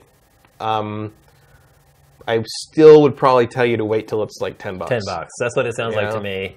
Um, but I like it a lot. It would it would come it would it would def- definitely come up in when I'm thinking about my game of the year stuff. I will. pr- It's going to be probably one of the more more memorably written games of the year. I think. Now there's a shark in the woods. Yeah, you got to you got to roll down into the ocean. This is almost as funny as the bears from uh, everything. Almost. Yeah, the sad thing is that's actually much better animated than everything could ever hope to be. Oh, for sure. Yeah. But So you're saying wait till it gets down to ten bucks, wait till it gets down to ten or bucks. should you just watch somebody else play this on YouTube? I wouldn't do that. I hate that. I hate. I don't think I've I ever mentioned that on the show before, but I think the way it unfolds and kind of how you discover how the different mini games kind of work in the flashbacks is worth it. okay. And um, also because like like yeah, it took them forever, and maybe there's no justification for for how long it took considering how short the game is. But like these people put some heart and soul into this thing, and that should be rewarded. All right. So move on. We're going to talk next about a crazy story regarding Tekken 7 this week. So let's see. How did it all start? It started with uh, several publications running a story saying that Tekken 7 would not have Roger Jr. for its Western release uh, because animal rights groups had uh, basically tried to put the kibosh on it. And for those of you who don't know, Roger Jr. is the boxing kangaroo that has appeared in countless Tekken games in the United States already. Um, then it comes out that it was all a joke, right? So- yeah. Well, I think I mean there's I don't think anybody knows one way or the other necessarily, but I'm pretty we sure. We still don't know if it's true. I'm pretty sure. Well, I'm pretty sure. I'm like 95% sure this is Harada fucking with us, because Harada is a giant troll, um, and he doesn't say they complained about it. He says they took it out to avoid getting complaints about So it they from are- PETA, he- oh, he- specifically PETA. Gotcha. Now, I think that's a joke based on the idea. There's been a, there's been a running gag going around uh, with people uh, t- uh, waiting for Injustice 2 saying that Gorilla Grodd is going to be removed from it in tribute to Harambe Oh, um, because you can't you can't depict a gorilla being beaten up because Harambe is our savior and all that stuff. So I think, and Harada pays attention to stuff like that. So I think this is him fucking with people as an excuse for why Roger's not because Roger has not been mentioned for the Japanese release either. Um, I mean, or he- could. This could also be knowing him. It could be a stealth announcement that Roger's in it. well, right. Isn't he always though like an unlockable character? Like he's Usually he's usually him and normal Alex. Yeah, usually he and Alex are unlockable. Uh, Alex is the raptor, Velociraptor, who plays identically to Roger. The main reason I think this is uh, a joke is a because I mean, I don't think they ever really announce Roger, do they? Before the game comes out. well, they announce all characters now. I mean, that's how you that's how you build hype for a fighting game now. Is you slowly announce each character. Um, Yeah, but peop- when you have 50, does 51 yeah, matter? well, if it's Roger, I mean, here's a way. Well, we're talking about Roger now, aren't we? We are, yeah. because he said this. And the Yeah. thing is, like, he's, you know, people are like, well, why wouldn't you remove Kuma, the bear, for the same well, reason? that was in the stories that, Yeah, the story said- that we curated said that Kuma's fine. well, he said, he said because bears are obviously stronger than humans, but so are kangaroos. Like, yeah, people really box kangaroos, by the way. Yeah, and get a- their asses kicked one kick from a one kick from a kangaroo will kill you. it can. yeah. It certainly can. And like also, if you're worried about actual violence coming from that, like it's pretty hard to go find a kangaroo to punch in the United States. unless you're in Australia, and most Australians know better than that. yeah. and here's the thing like because the other thing is like if you i think that's why i think he's taking the piss on this because he's he doesn't say anyone said anything he just says oh there was that video of the guy punching a kangaroo to save his dog and everybody got very upset about it so we're just going to keep roger out of this to avoid any controversy and from PETA. and the thing is like if you if you think that's serious, I feel like you're not thinking about how PETA thinks because PETA is crazy. It is, and yeah. It- the, the Kuma is not going to be okay with them just be that's awesome. Yeah. The, that like kick throw thing. Um, the the the PETA's not going to be okay with Kuma just because he bears are stronger than humans. Because the way PETA would see that is so, okay, some stupid person's going to decide I want to box Fight a a bear. bear, yeah. So they're going to go into the wilderness, find a bear. The bear is going stab to it. bear's going to tear his face off with one swipe of his huge paw, and then someone's going to have to go in and kill that bear because when a bear kills a human, we eliminate them. Matt, you're, you're forgetting something very important here, and that's that PETA cares more about the animals than the human beings. I'm not forgetting that at all. That's what. That's my whole point. They want the humans to go into the woods and get killed by the bear. That's not no, because if if a bear kills a person, we kill the bear. oh, right, right. That's what they'd be. They're like eh, they don't care what happens to the person that goes in and boxes the bear. Yeah. They care that after that person gets mauled to death, The bear gets the bear shot. gets killed. Yeah, yeah. Like it doesn't. You know, they probably even have the same complaint about Alex because they think people would go punch an alligator. Yeah. You know, So let's get to the root of this story because I don't want to spend a ton of time on it. It's kind of a fluffy, fun thing, but no, I don't. To me, no matter how you slice it, this was completely moronic for him to say anything like this or about this. It, it either case, it's not good. either we have PETA freaking out over nothing, which they do all the time, or PETA, PETA hasn't said anything. This is not Right. No one has said anything about this except Harada. or you just have Harada trolling. Yes. Both of them are bad scenarios in my point of view. That's just how Harada rolls. I mean, that could be his entire mental explanation for why they didn't put Roger in because no one cares about Roger. Yeah. Do you think it's good though to troll your fans? No, Like ever? but like that's what like he's he has a history on this. he does, but I think if you also look at the sales of Tekken over the last like 20 years, it's this steady decline to the bottom. True, but at the same time, Nobody cares about Tekken 7 on Sifted, by the way. Would we It be ta- would we be traffic. talking about Tekken Seven right now if it wasn't for him saying this? Well, I mean, we've talked about Tekken 7 on the show Yeah, before. periodically, but like, would it have been here today otherwise? Probably not. No. Ah. Well, I don't know. There was a new round of previews that did go up when all this we happened. wouldn't have been talking about Tekken Seven if it wasn't for this. Maybe. I don't know. Maybe if they actually announced the kangaroo was going to be in it. We wouldn't have talked about that. No. We'd assume that the kangaroo is going to care. be in. it. We're talking about it because the kangaroo's being taken out, which has been in the game for like 15, 20 years. But I think the kangaroo may not I, Actually be taken out. Actually be taken out, and I think the kangaroo might be. This might be his way of saying the kangaroo's in there, but he's a secret. I, I don't understand. I mean, other than us talking about it, I think we're probably the, The only other thing- podcast this week that is talking about. Well, that's this. the other thing is like the only site, the only site I've ever really heard of or read before that is actually reporting on this is PC Gamer, and I think that's because they don't know him well enough. Maybe. And I mean, multiple places, including NeoGaf, the thread on this got locked because they're like, "This is obviously a joke. It's Harada being Harada. Shut up."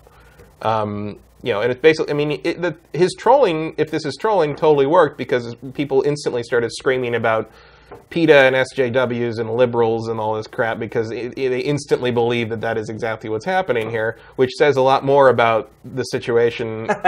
You're right. in, I mean, you know, the fact that it's so easy for people to believe that uh, kind of indicates how little attention people tend to be paying.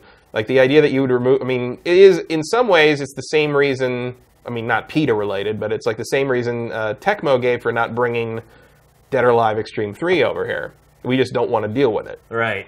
Does anyone really care if the character's in the game anyway? Probably not. I don't think people care about the character. They care about PETA coming in and trying to alt. It's a lot like Yeah, but the whole PETA didn't Gamergate do thing. Right.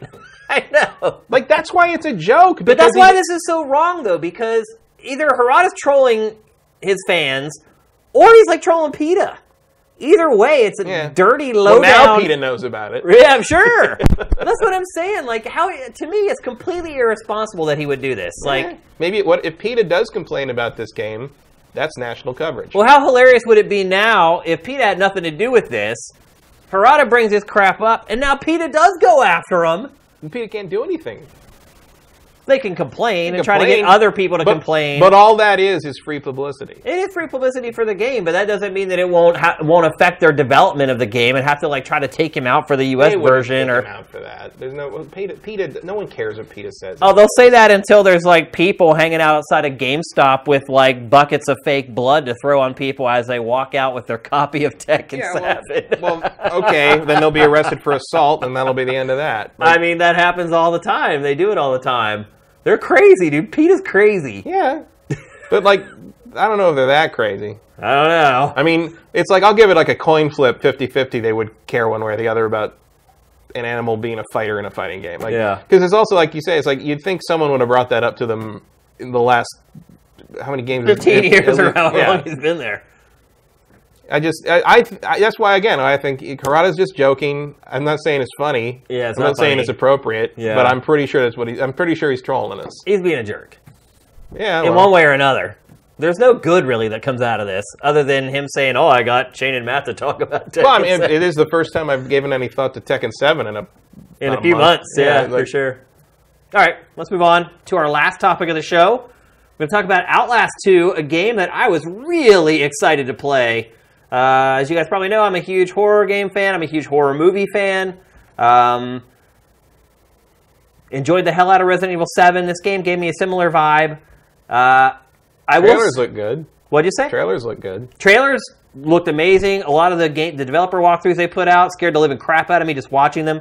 Um, and now I've played it, and I did not play it because I wasn't paying thirty bucks for this thing. yeah, I uh, it's look, it's not a bad game by any stretch of the imagination. In fact, parts of it are really good. The first couple hours of it are absolutely terrifying and horrifying. Um, just set it all up. You're seeing the beginning of the game right here. Uh, basically, what's happened is a pregnant woman has gone missing in the woods. Uh, you're a, hus- a husband and wife reporting team going to the area where she disappeared to try to find out what's happened to her. Um, helicopter crashes. Surprise, surprise. You end up Helicopters do that, yeah, especially for uh, especially in video games. video games. Uh, you end up stranded out in the middle of the woods, in the middle of nowhere, and you stumble across this commune slash cult slash weird backwoods community. You don't really know anything. Um, you just kind of start stumbling around through the dark. You're separated, also, by the way. The husband and wife team are separated, so you're playing as the husband. So you set off to find your wife, and you discover this village. And very quickly, you discover that this village is overrun by complete maniacs. um, There's some nice reflections on the locker there. yeah. Uh, the game looks good at times, other times not so much. It still has a little bit of that indie. I don't even know how you would describe it, but you know when you see it. Um, it's not incredibly polished, I guess. The, probably the worst looking thing in the game are- is the character models. Um, the good news is the game is so damn dark. You they made the right choice there because you can hardly see any of them anyway. Um, and another part of it, which is what Man, you're seeing Jesus right, been working out. yeah. the other part of it in, you're seeing right now is you have these flashbacks from when the main protagonist was growing up and he was in Catholic school. And a lot of bad things happened to him while he was going through Catholic school that I won't spoil. As it does. Right? And it sort of ties into the bigger plot. Um, and that's all I'm going to say about the story. I won't ruin it for anybody, anything else for anyone else. But so the game itself is when you first start playing it, like I said, it is absolutely terrifying. You have no attacks in this game. You have no way to fight back. You can't punch.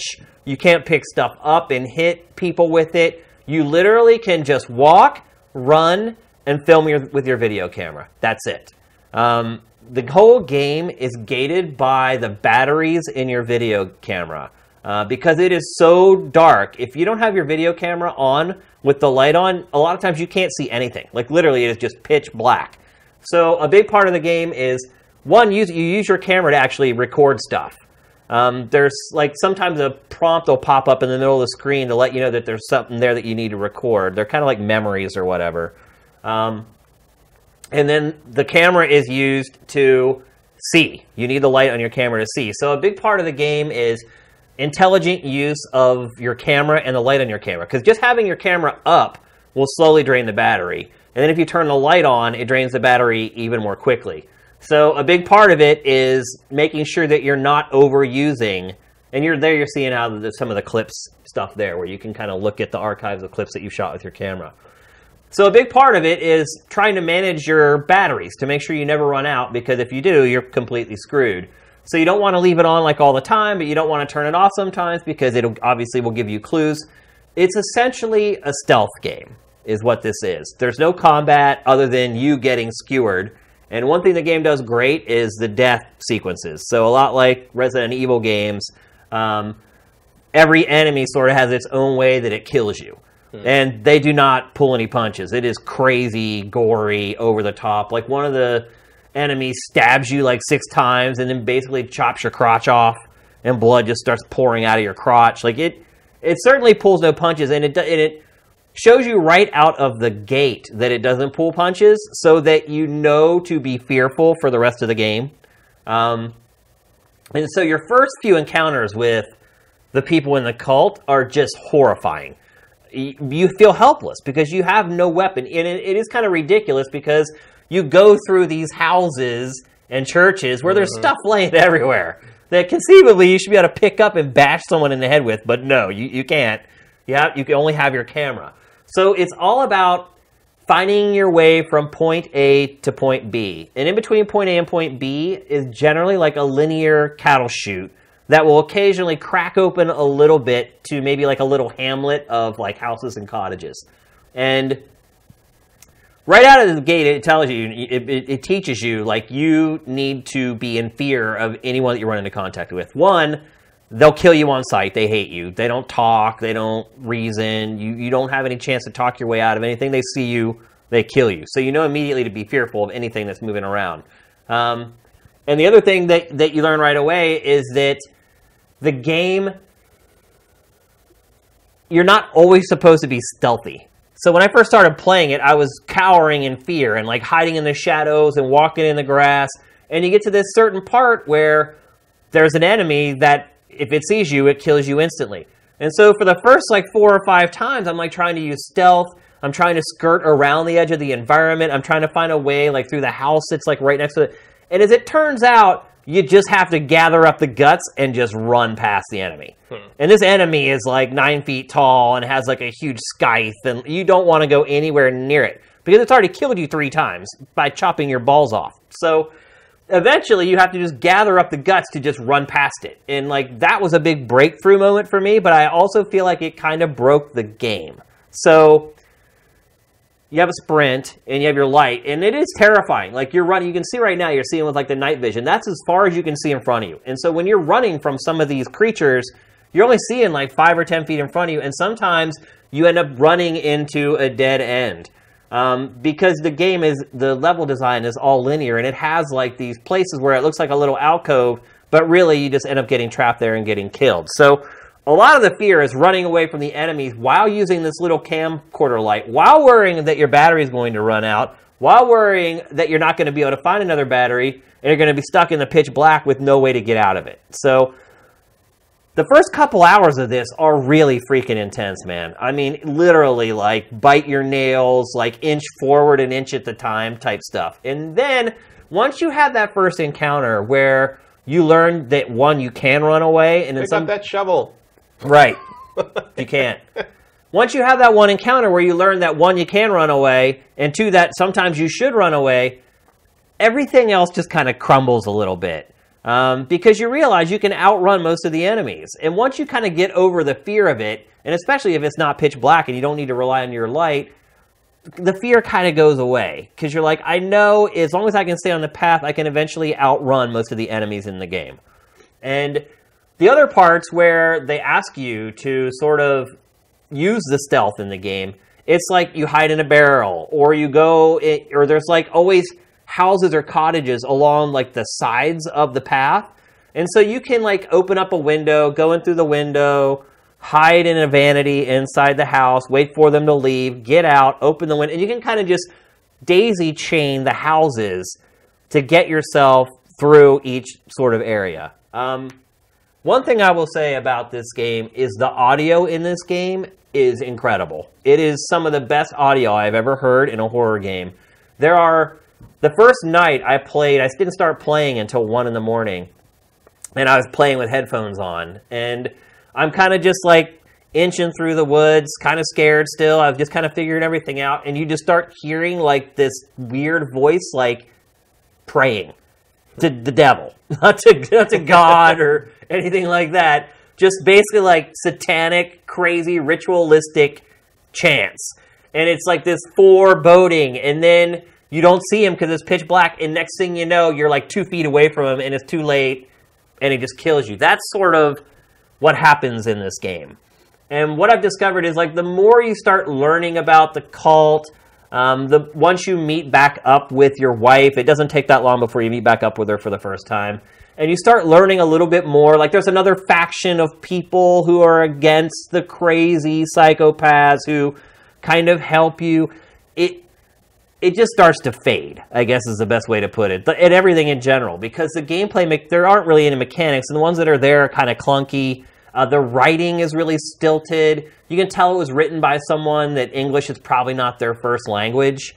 So there's lots of like, um, I actually haven't played a game like this in a while where there are lines in the script that are just kind of offensive and uh, kind of getting back to the feminist frequency thing. Like she would have a field day with this game because some of the things that the men say to the women in this game just aren't really a part of lexicon in Western culture anymore it's I guess maybe a good way to put it is there's a little bit of Eurojank in this game. Hmm. There's just but mostly in the script. yeah, there's just like these weird tone deaf moments where you're like, you know, one they probably would never say that. Two, definitely that's not something that someone should say to someone else. Hmm. And it just little stuff So like not only is it like like tonally the wrong thing, but it's also something that no one would ever say in English yeah, in America. exactly. kind of thing. Yeah, it, you can yeah you can just I kind it- of feel that way about Persona Five at this point. Yeah, it's it's a little bit like that. But and you know what? There's tone deaf stuff in Persona Five as Oh, well. yeah. No doubt Oh, about for it. sure. Lots of it actually. That's But- why, that's why I thought of it. yeah. It's like that's a horrible thing to say. Also, you would never say it in that order Yeah, in, yeah. in American English. I, there's no. But and here's the thing. So the game is like thirty bucks. Um, I would not spend thirty dollars. The game is only I think like six hours long, something like that. But I will also say that by the time I got to the end of the six hours, I was done with it. Um, if it had stayed as as intense as the first like hour and a half were, I don't know if I could have played it for six hours. Like that's how that's how impacting the beginning of this game is, and that's one thing I would say that those moments when you first start playing it are almost good enough to rationalize the thirty dollars, Matt. Like it is really that intense. Like when you first start finding your bearings and figuring out how the camera works and you start rationing your because at first you just leave your camera on all the time because you just aren't thinking oh the battery's going to run out really quickly. And then it does. And then you have no light. And you're out in the middle of pitch black and you're hearing these crazy voices talking and these sound effects of something like slithering in the grass next to you. Like it it it's really really impactful but i felt like the longer i played it the more time i spent with it the less impactful it got and the less unique it got. It, it became more like a traditional horror adventure game as it went on whereas it at the beginning i felt like it was something really unique and something different although also still a nod to the first game in a lot of ways. So i'm disappointed in it. I really thought this was going to be something special. Uh, i prefer resident evil 7 over this a ton. There's just way more to do. It's way more involved way more interesting. While you're still getting sort of this same survival element to it um, so if I'm looking at like thirty dollars for this, or sixty for Resident Evil Seven, or even cheaper if you can find it on a discount, spend the extra money and get Resident Evil Seven. It, it it's there's it's really no contest. Resident Evil Seven is the uh, running from crazy backwoods people game of choice for the year so far. Yeah, and see the thing, and Resident Evil kind of does the same thing this game does, where is it it loses steam the more you play it. It kind of strays away from that. Um, but the best of Resident Evil Seven is way better than the best of Outlast Two. So there's, there's no VR in this. no VR, no. Interesting. Yeah, it would make man. I don't think people could play it in VR, especially those first couple hours. I'm just telling you, man. Like those first, like two acts of this game are really freaking intense, man. Like some, literally, some of the most scared I've ever been playing a video game. Um, and and that's why I say maybe Seems like a good humble bundle option sometimes. yeah, and that's but you know what? If you're like someone like me who's really into horror games or horror movies, uh, it's probably worth the thirty bucks. But that's a small group of people. Uh, you know, obviously we're talking to everybody here on GameFace, and so it's hard for me to recommend to everyone. Um, I wish there was more stuff like this, to be honest with you. Like a lot of the hide and seek in the game isn't like in the cornfields and stuff like that. There, I you do hide underwater a good bit in the game, though. I'll say that much.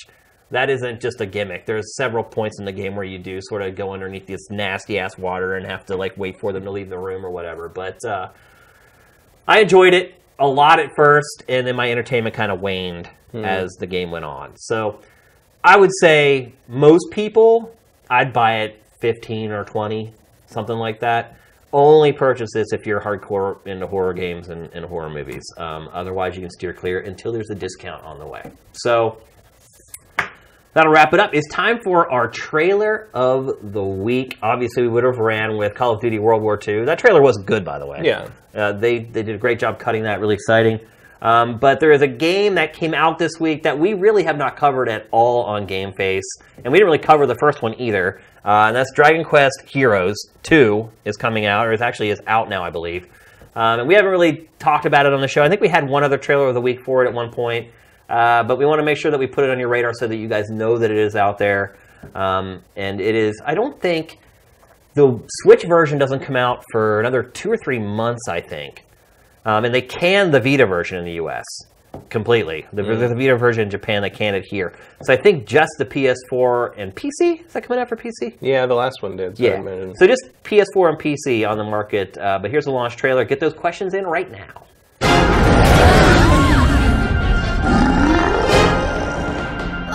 What do you say? Shall we make this fat lady sing?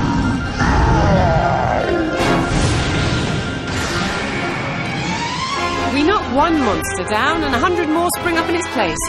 Honestly, when will this war ever end? All right, let's go.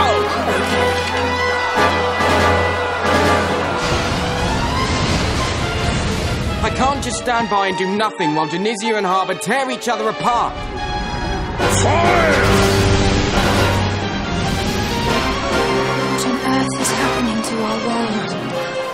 These people are in danger.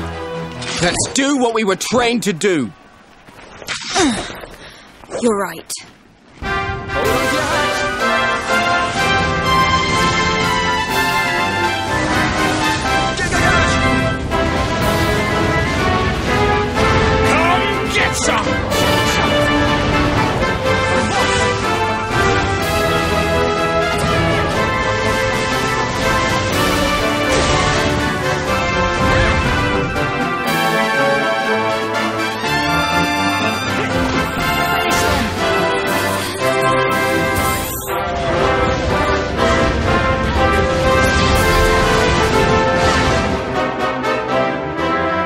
Let's hit them so hard they never make war again. Well, that's just charming.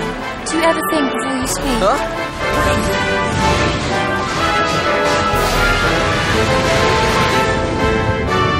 Hold on! We can't be expected to fight a monster like that! Why can't he pick on someone his own size?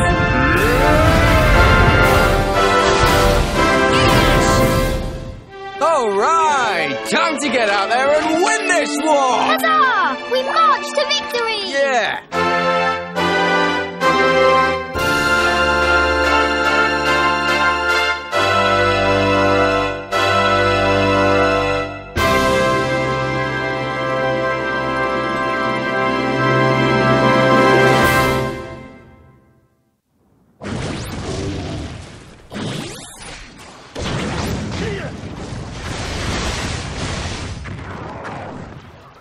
Matt, it looks like all the characters are made out of plastic in that game. Yeah, well.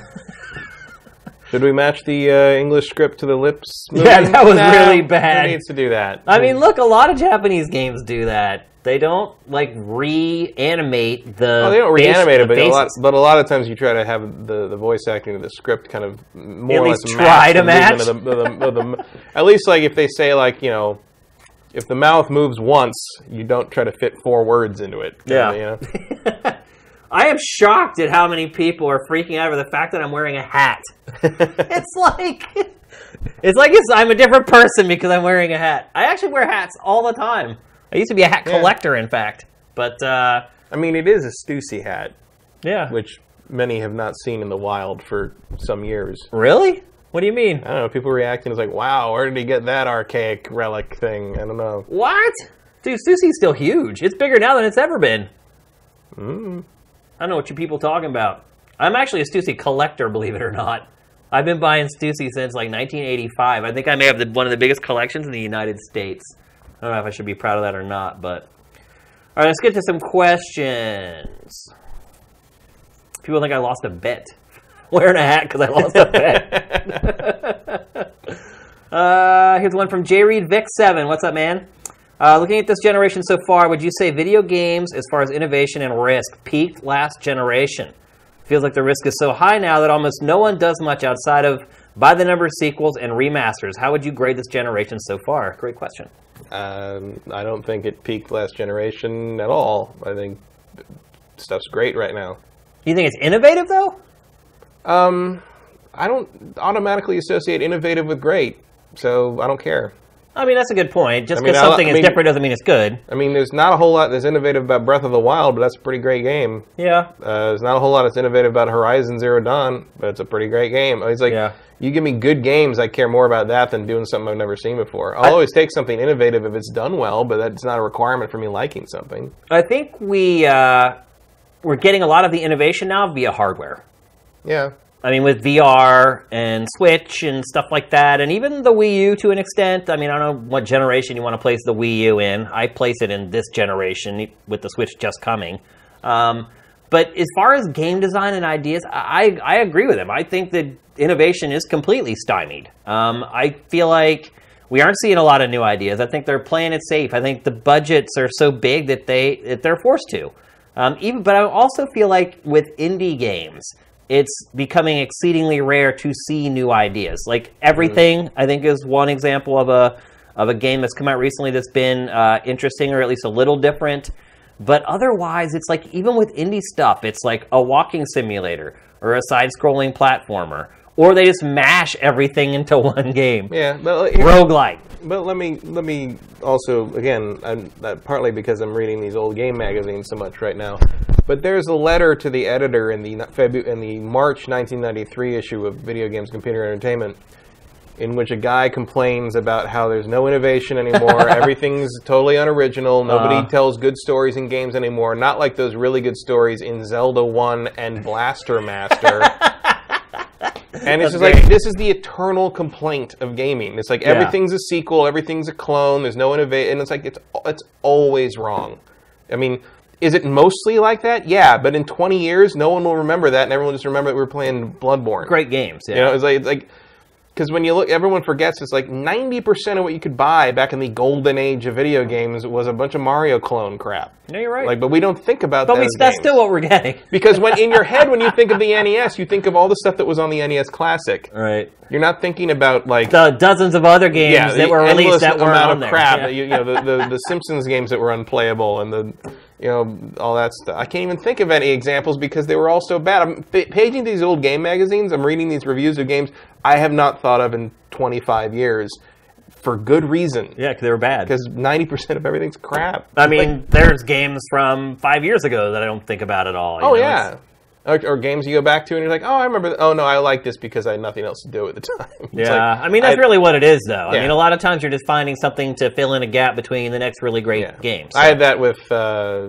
I tried to replay Viking Battle of Asgard uh, last year, which, which was a creative assembly. Like they made an open world Viking yeah. game out of nowhere. Like the Total War guys made an open world Viking game. Like it can't be terrible. I mean, uh, and I played the whole thing. I, mean, Oh, I, you I, did? I did a thousand out of a thousand, achie- all the achievements, the whole deal.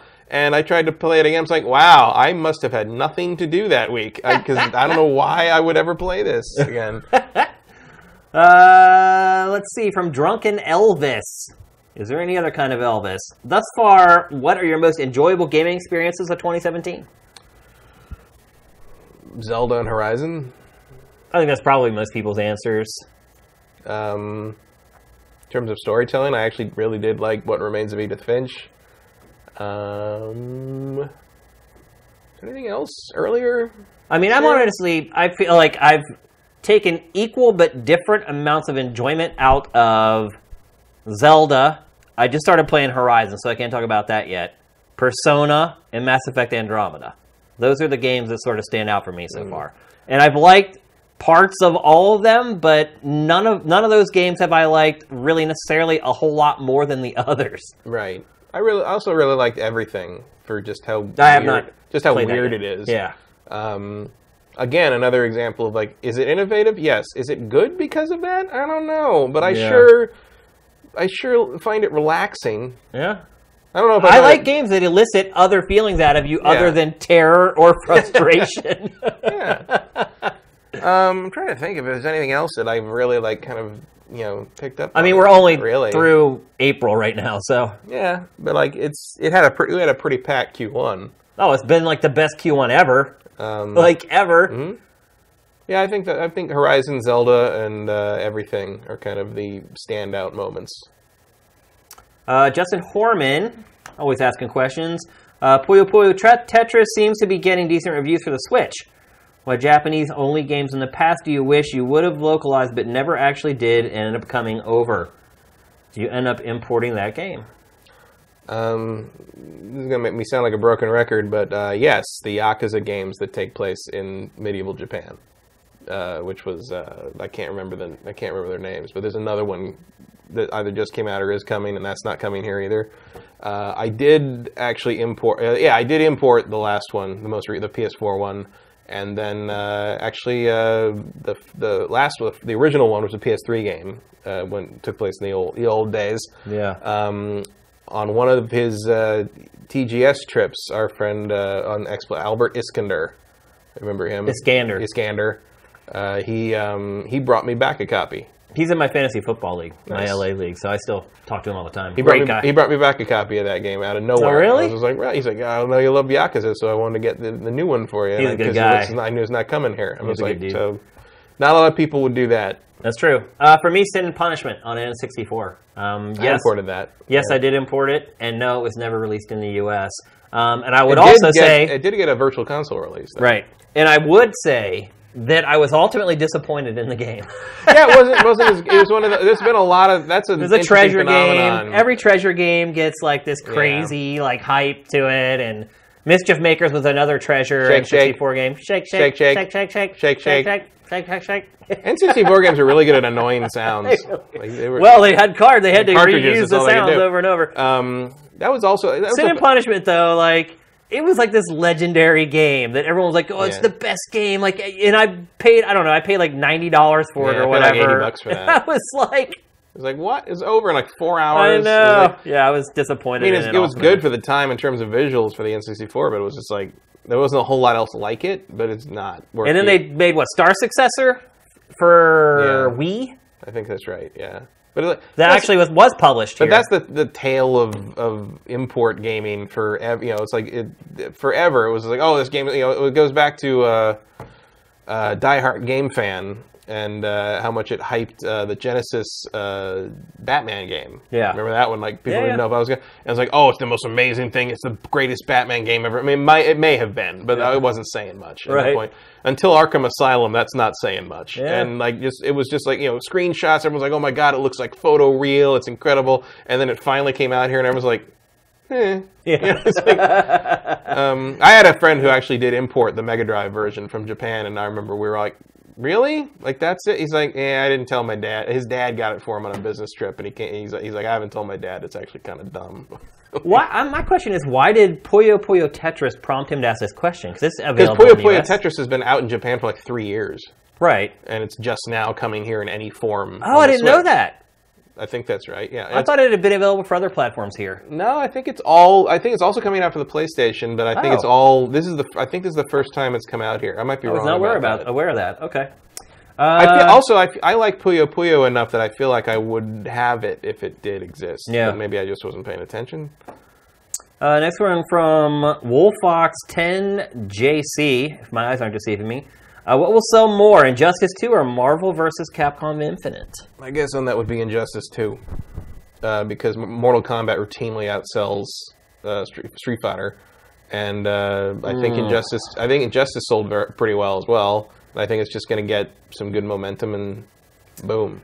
I'm going to say Marvel vs. Capcom Infinite, only because I have all the stats. and I can see which games are doing well on Sifted. I would also, but I would add as a caveat: the Mortal Com- the NetherRealms games don't generally sell to our audience. Uh, to No, you're right. audience. Absolutely right. Um, but it, it's tracking really low on Sifted as far as like other fighting games. I certainly don't particularly care about it, but I feel Yeah. like in, I feel like NetherRealm has sort of a built-in sales. I mean, look, if the first one could sell and it looked like that, and now it actually looks pretty good. I just think Marvel, and I, just at a base level, I think Marvel is far more popular than DC. In film, it is, I think, but like, in, in I don't know if that fully translates to video games.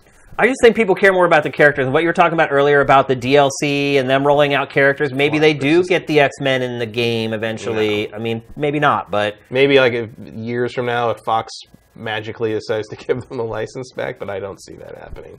Uh, I would like to think that Marvel versus Capcom would sell better because I expect it to be a better game. yeah. certainly a better fighting game. Um, but I don't know. The NetherRealm games sell real well. So I don't know. I'm, I'm not quite willing to bet against NetherRealm yet, especially if uh, Marvel is following the Street Fighter V template. Uh, Hippie 2000, do you think there is any unknown AAA titles coming out this year? I think Capcom just announced today that it's working on, it has a big game, but it said it's coming before the end of March next year. Mm, fiscal year. Yeah. Uh, I think Sony must have a couple things we don't know about. Uh, and I hope Microsoft does, because otherwise that's a real empty Scorpio launch. There has to be. Yeah. I mean, there's definitely something coming from one of the big three that will be out before. I wouldn't even be surprised if Nintendo has a big game for Q4. Look, at this point, the big game, big surprise game for Q4 is still Xenoblade 2. Yeah, they they re- They- they, they doubled down on reaffirmed that it again, yeah. I couldn't believe it, dude. I cannot believe that they went out on a limb and reaffirmed it yesterday When for this year. When it's in my hand. How is that game done? How did I they get that done? I mean, I hope it's true because I love the first Yeah, one yeah. and I liked X, so I'll play this one, no question. But the idea that that's going to be here in English by the end of this year is like crazy to me. Uh, kill with kills with kindness. Will either of you stream Star Trek Bridge Crew? That'd be a tough stream. You have to have four people, all with PlayStation VR. Well, you could do it online, I guess. I guess Well, it's, it's it will an lose its game. impact, though. I know, but you want to see right? the people interacting together. So even if you did it online, you'd have to have four streams. We have to like use a TriCaster to bring in like four streams and like, no, it's not happening. Uh, maybe I'll do a stream by myself, but uh, I doubt we would do like a team-oriented thing. I'm hungry. Are you? I am, in fact. Yeah, I haven't actually eaten anything today. Uh,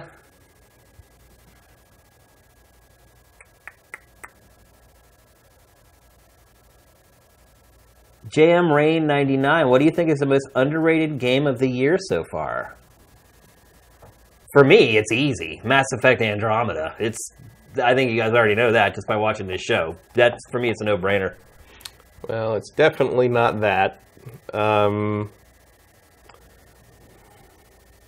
I don't know if I really would call anything tremendously underrated. I think everything's been pretty rated.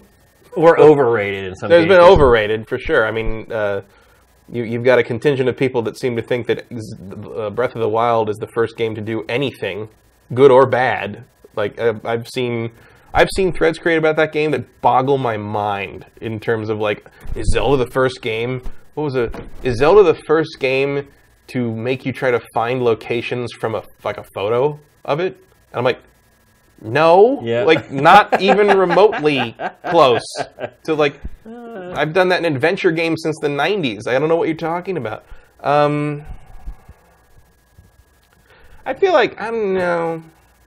No, I don't really have an answer for that. I mean, like maybe everything gets a little more hate than it should, but I feel like everything's kind of asking for it in a way by being what it is. Like like like everything is going to be that one way or the other. Yeah. And like when it comes down to it, even though I've probably played like 15 hours of it, when people's like, I don't think this is really a video game, I'm like, I think you might have a point there. Yeah. Like you know, like it, it's it's uh. it's hard to. I can't. Nothing jumps to mind for for underrated so far. I, I feel like people have been credit's been when credit is due, and some people have gone a little overboard on other things. Okay, P2KA69. Have you guys played the Prey demo? I have not. I started it up and on the PS4. I think it was. No, I didn't. I couldn't find it on the PSN store, so I didn't play. it. That's funny. Uh, when does that game come out?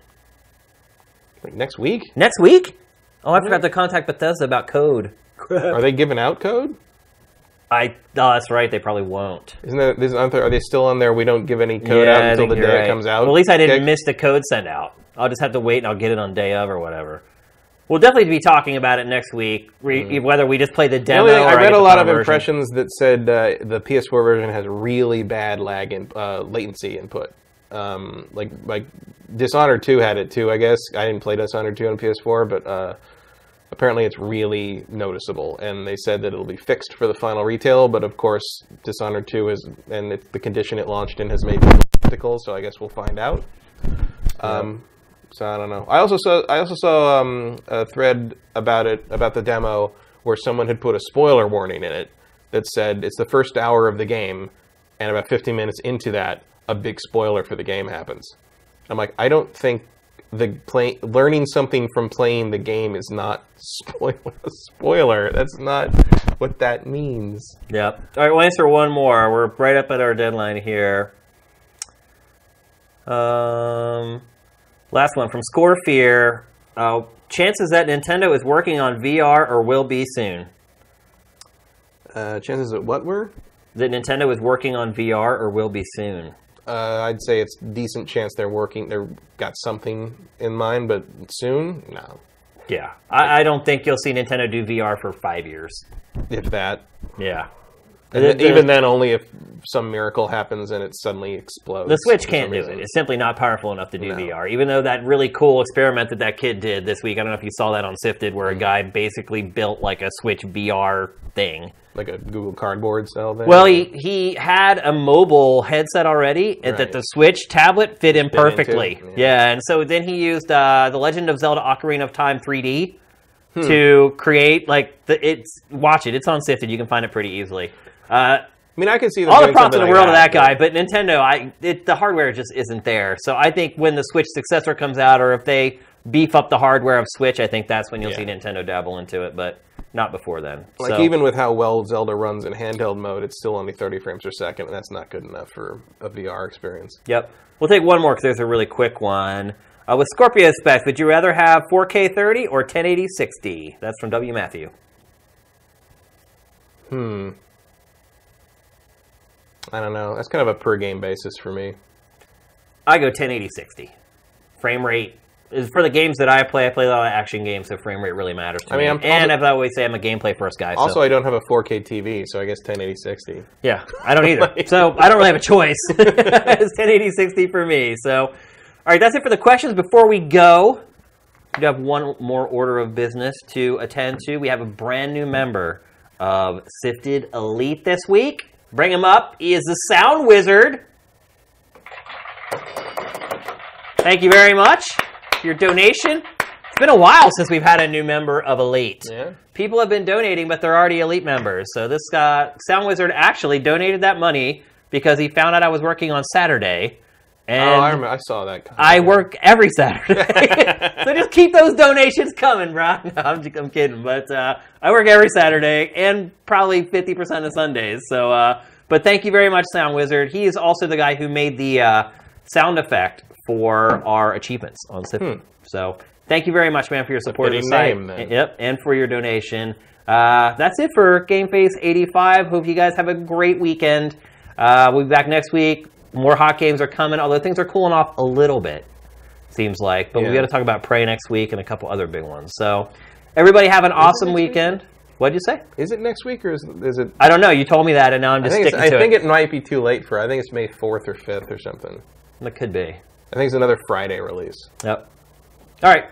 Well, everyone have a great weekend, great Friday night, Saturday morning, wherever the hell you are, what you're doing. GameFace is up and out.